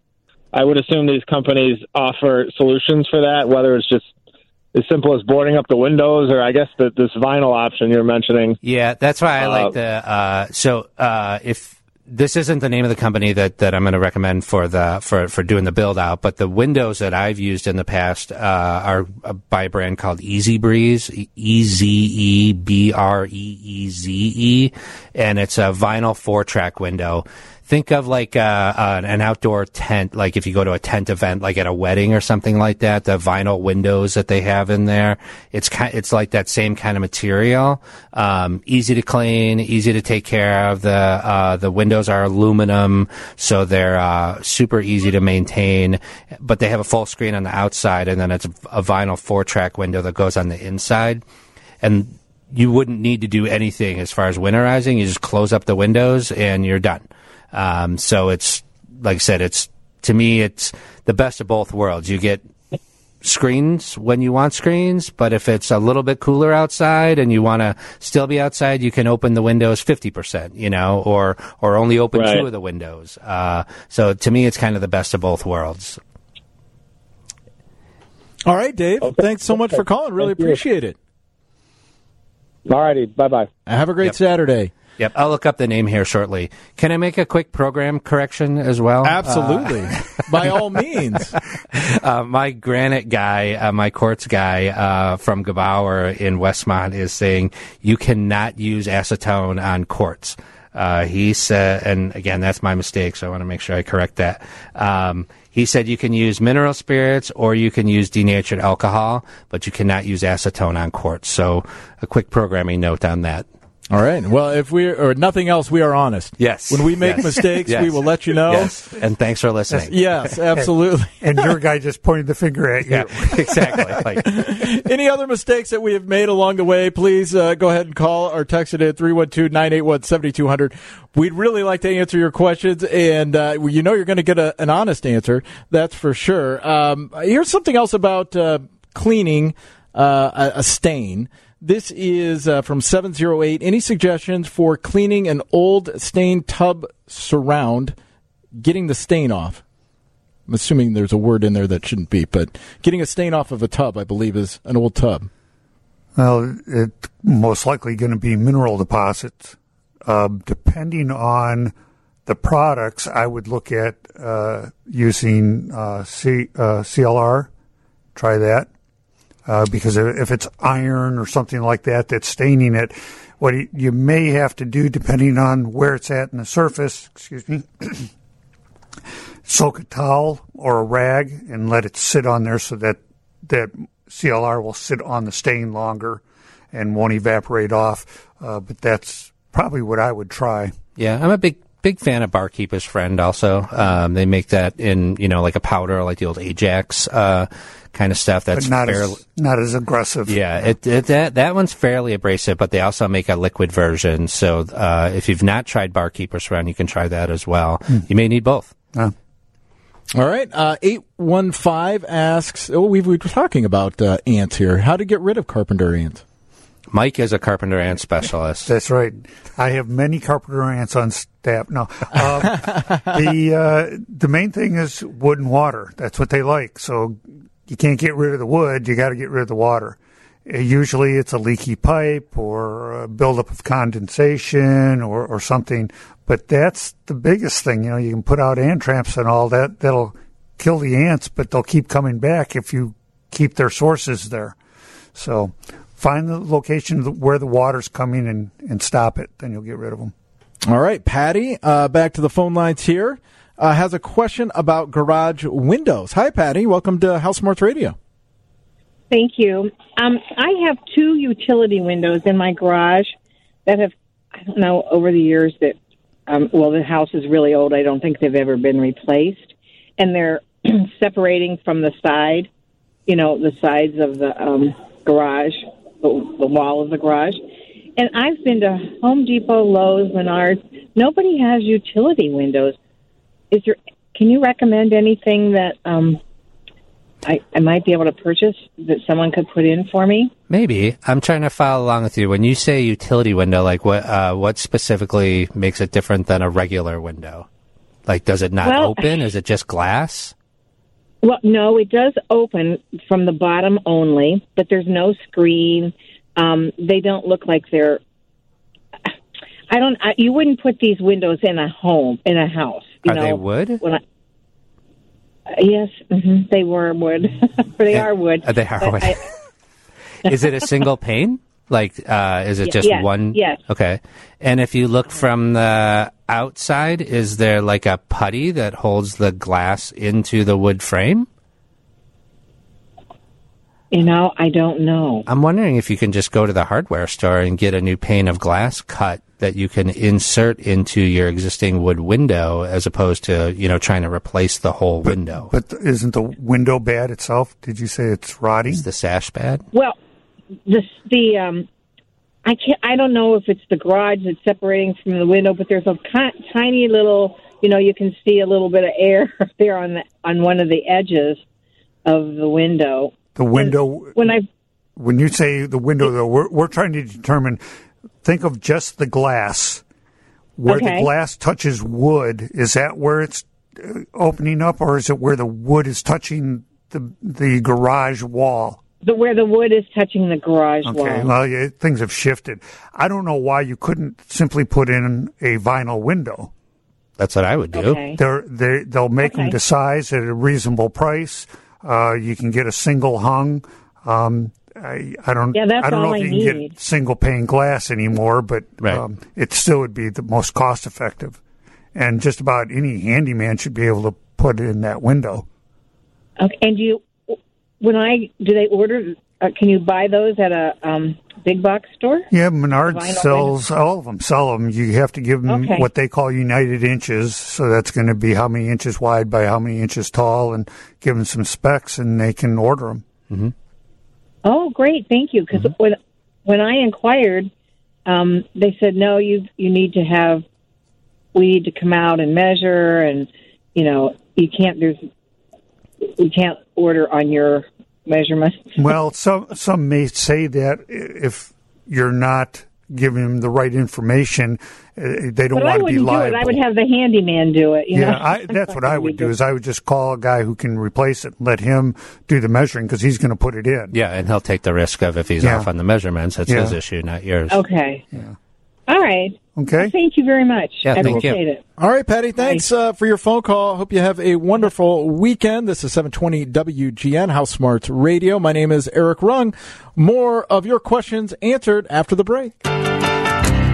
Oh, baby, baby. Cat Stevens.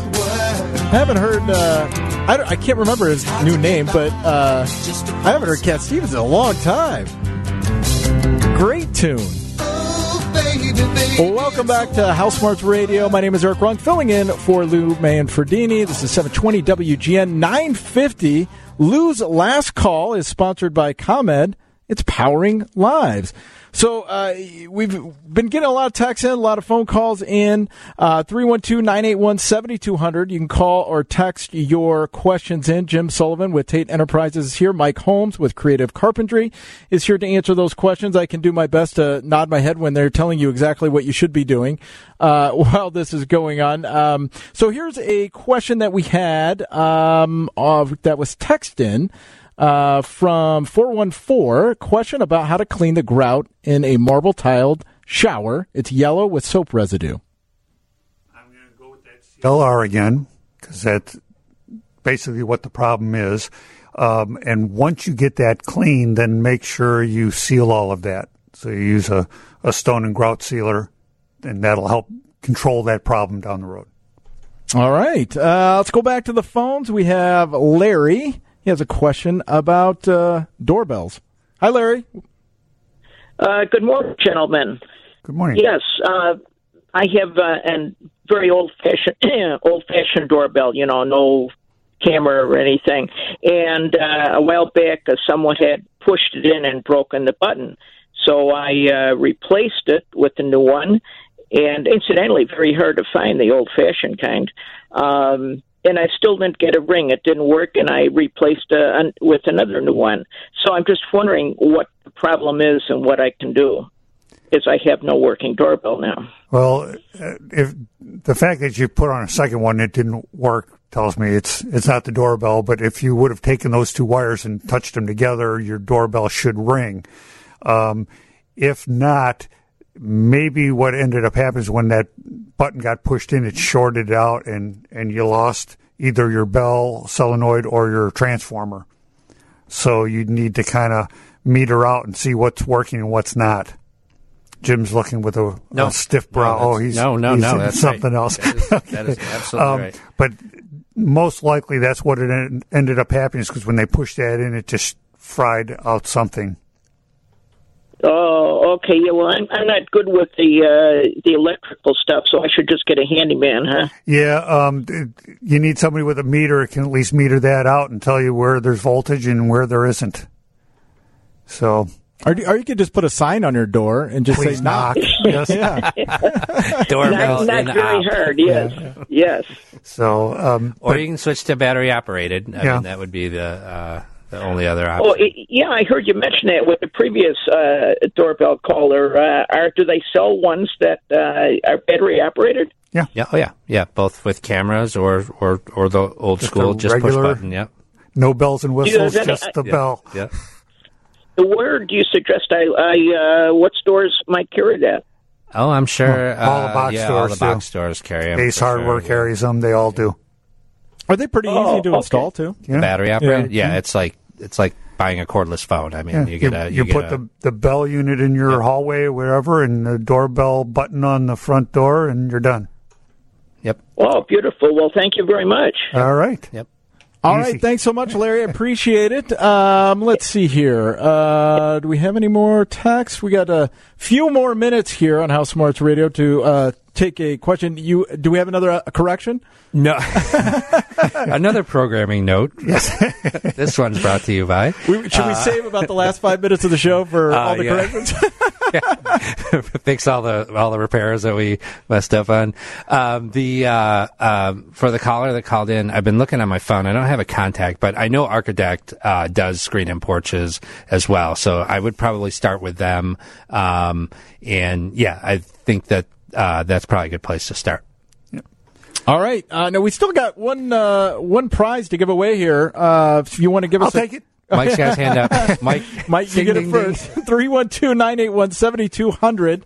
Uh, three room carpet cleaning from Executive Green Carpet Cleaning, providing a level of clean that no one else in the area can deliver. And now, see, I could use that. Yeah? Yeah. Well, I only got I mean, if three no one areas calls, car- I mean, fine okay, with me. I'm going to run out of the phone. studio and I'm going to call Well, you, you guys, okay? phone, and make sure you take my, my call. oh, there we got a couple of calls. I see him coming in as we speak. so that worked out pretty well. You know, I just can't win. You can, not today. Yeah. uh, I see it's being. Well, while we're waiting, everybody make sure you're checking those sump pumps that they're working properly because of the rainy seasons we got here. Uh, do a little test on them. Make sure the battery backup system's working, and clear your gutter downspouts. Get all that away from the house. All good tips. And out of the gutters. Uh, And out of all the the gutters. seeds falling right now. Yep.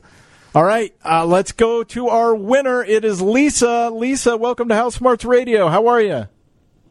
Good, thank you. And you got uh, three Does she have rooms of carpet that you need to uh, get to win? She gets to win because we're running out of time. Okay. But if she has a question, please, by all means, ask. No, I have no question. I just called in. I've been listening all morning. oh, well, thank you. We do appreciate that. Well, you do get three room carpet cleaning from Executive Green Carpet Cleaning, providing a level of clean that no one else in the area can deliver. Do you got three rooms that need a cleaning? I definitely do. I have three dogs, so I'm always in need of a good cleaning. well, they'll have their work cut out for them. They're good dogs, so All right, Lisa, thanks so much for listening all morning long. Even if you didn't have a question, we do appreciate that. That's for sure. Thank you so much. All right, uh, hang on the line. We're going to get your information. Uh, my big thanks to Jim Sullivan with Tate Enterprises and Mike Holmes with Creative Carpentry for helping me get through these four hours. I couldn't have done it without you. Uh, I, I have to say, I have learned a lot uh, just in these past four hours as well. So, gentlemen, thank you so much. I And I learned I, know- can't win. and I know you have to go home and get some work done. I was you got to clear you got to check that drain. Under I know. wa- I got a lot to do under Yeah. the under the washing machine there. Yeah. So, gentlemen, thanks again. thanks to you. everybody that listened. This is 720 WGN.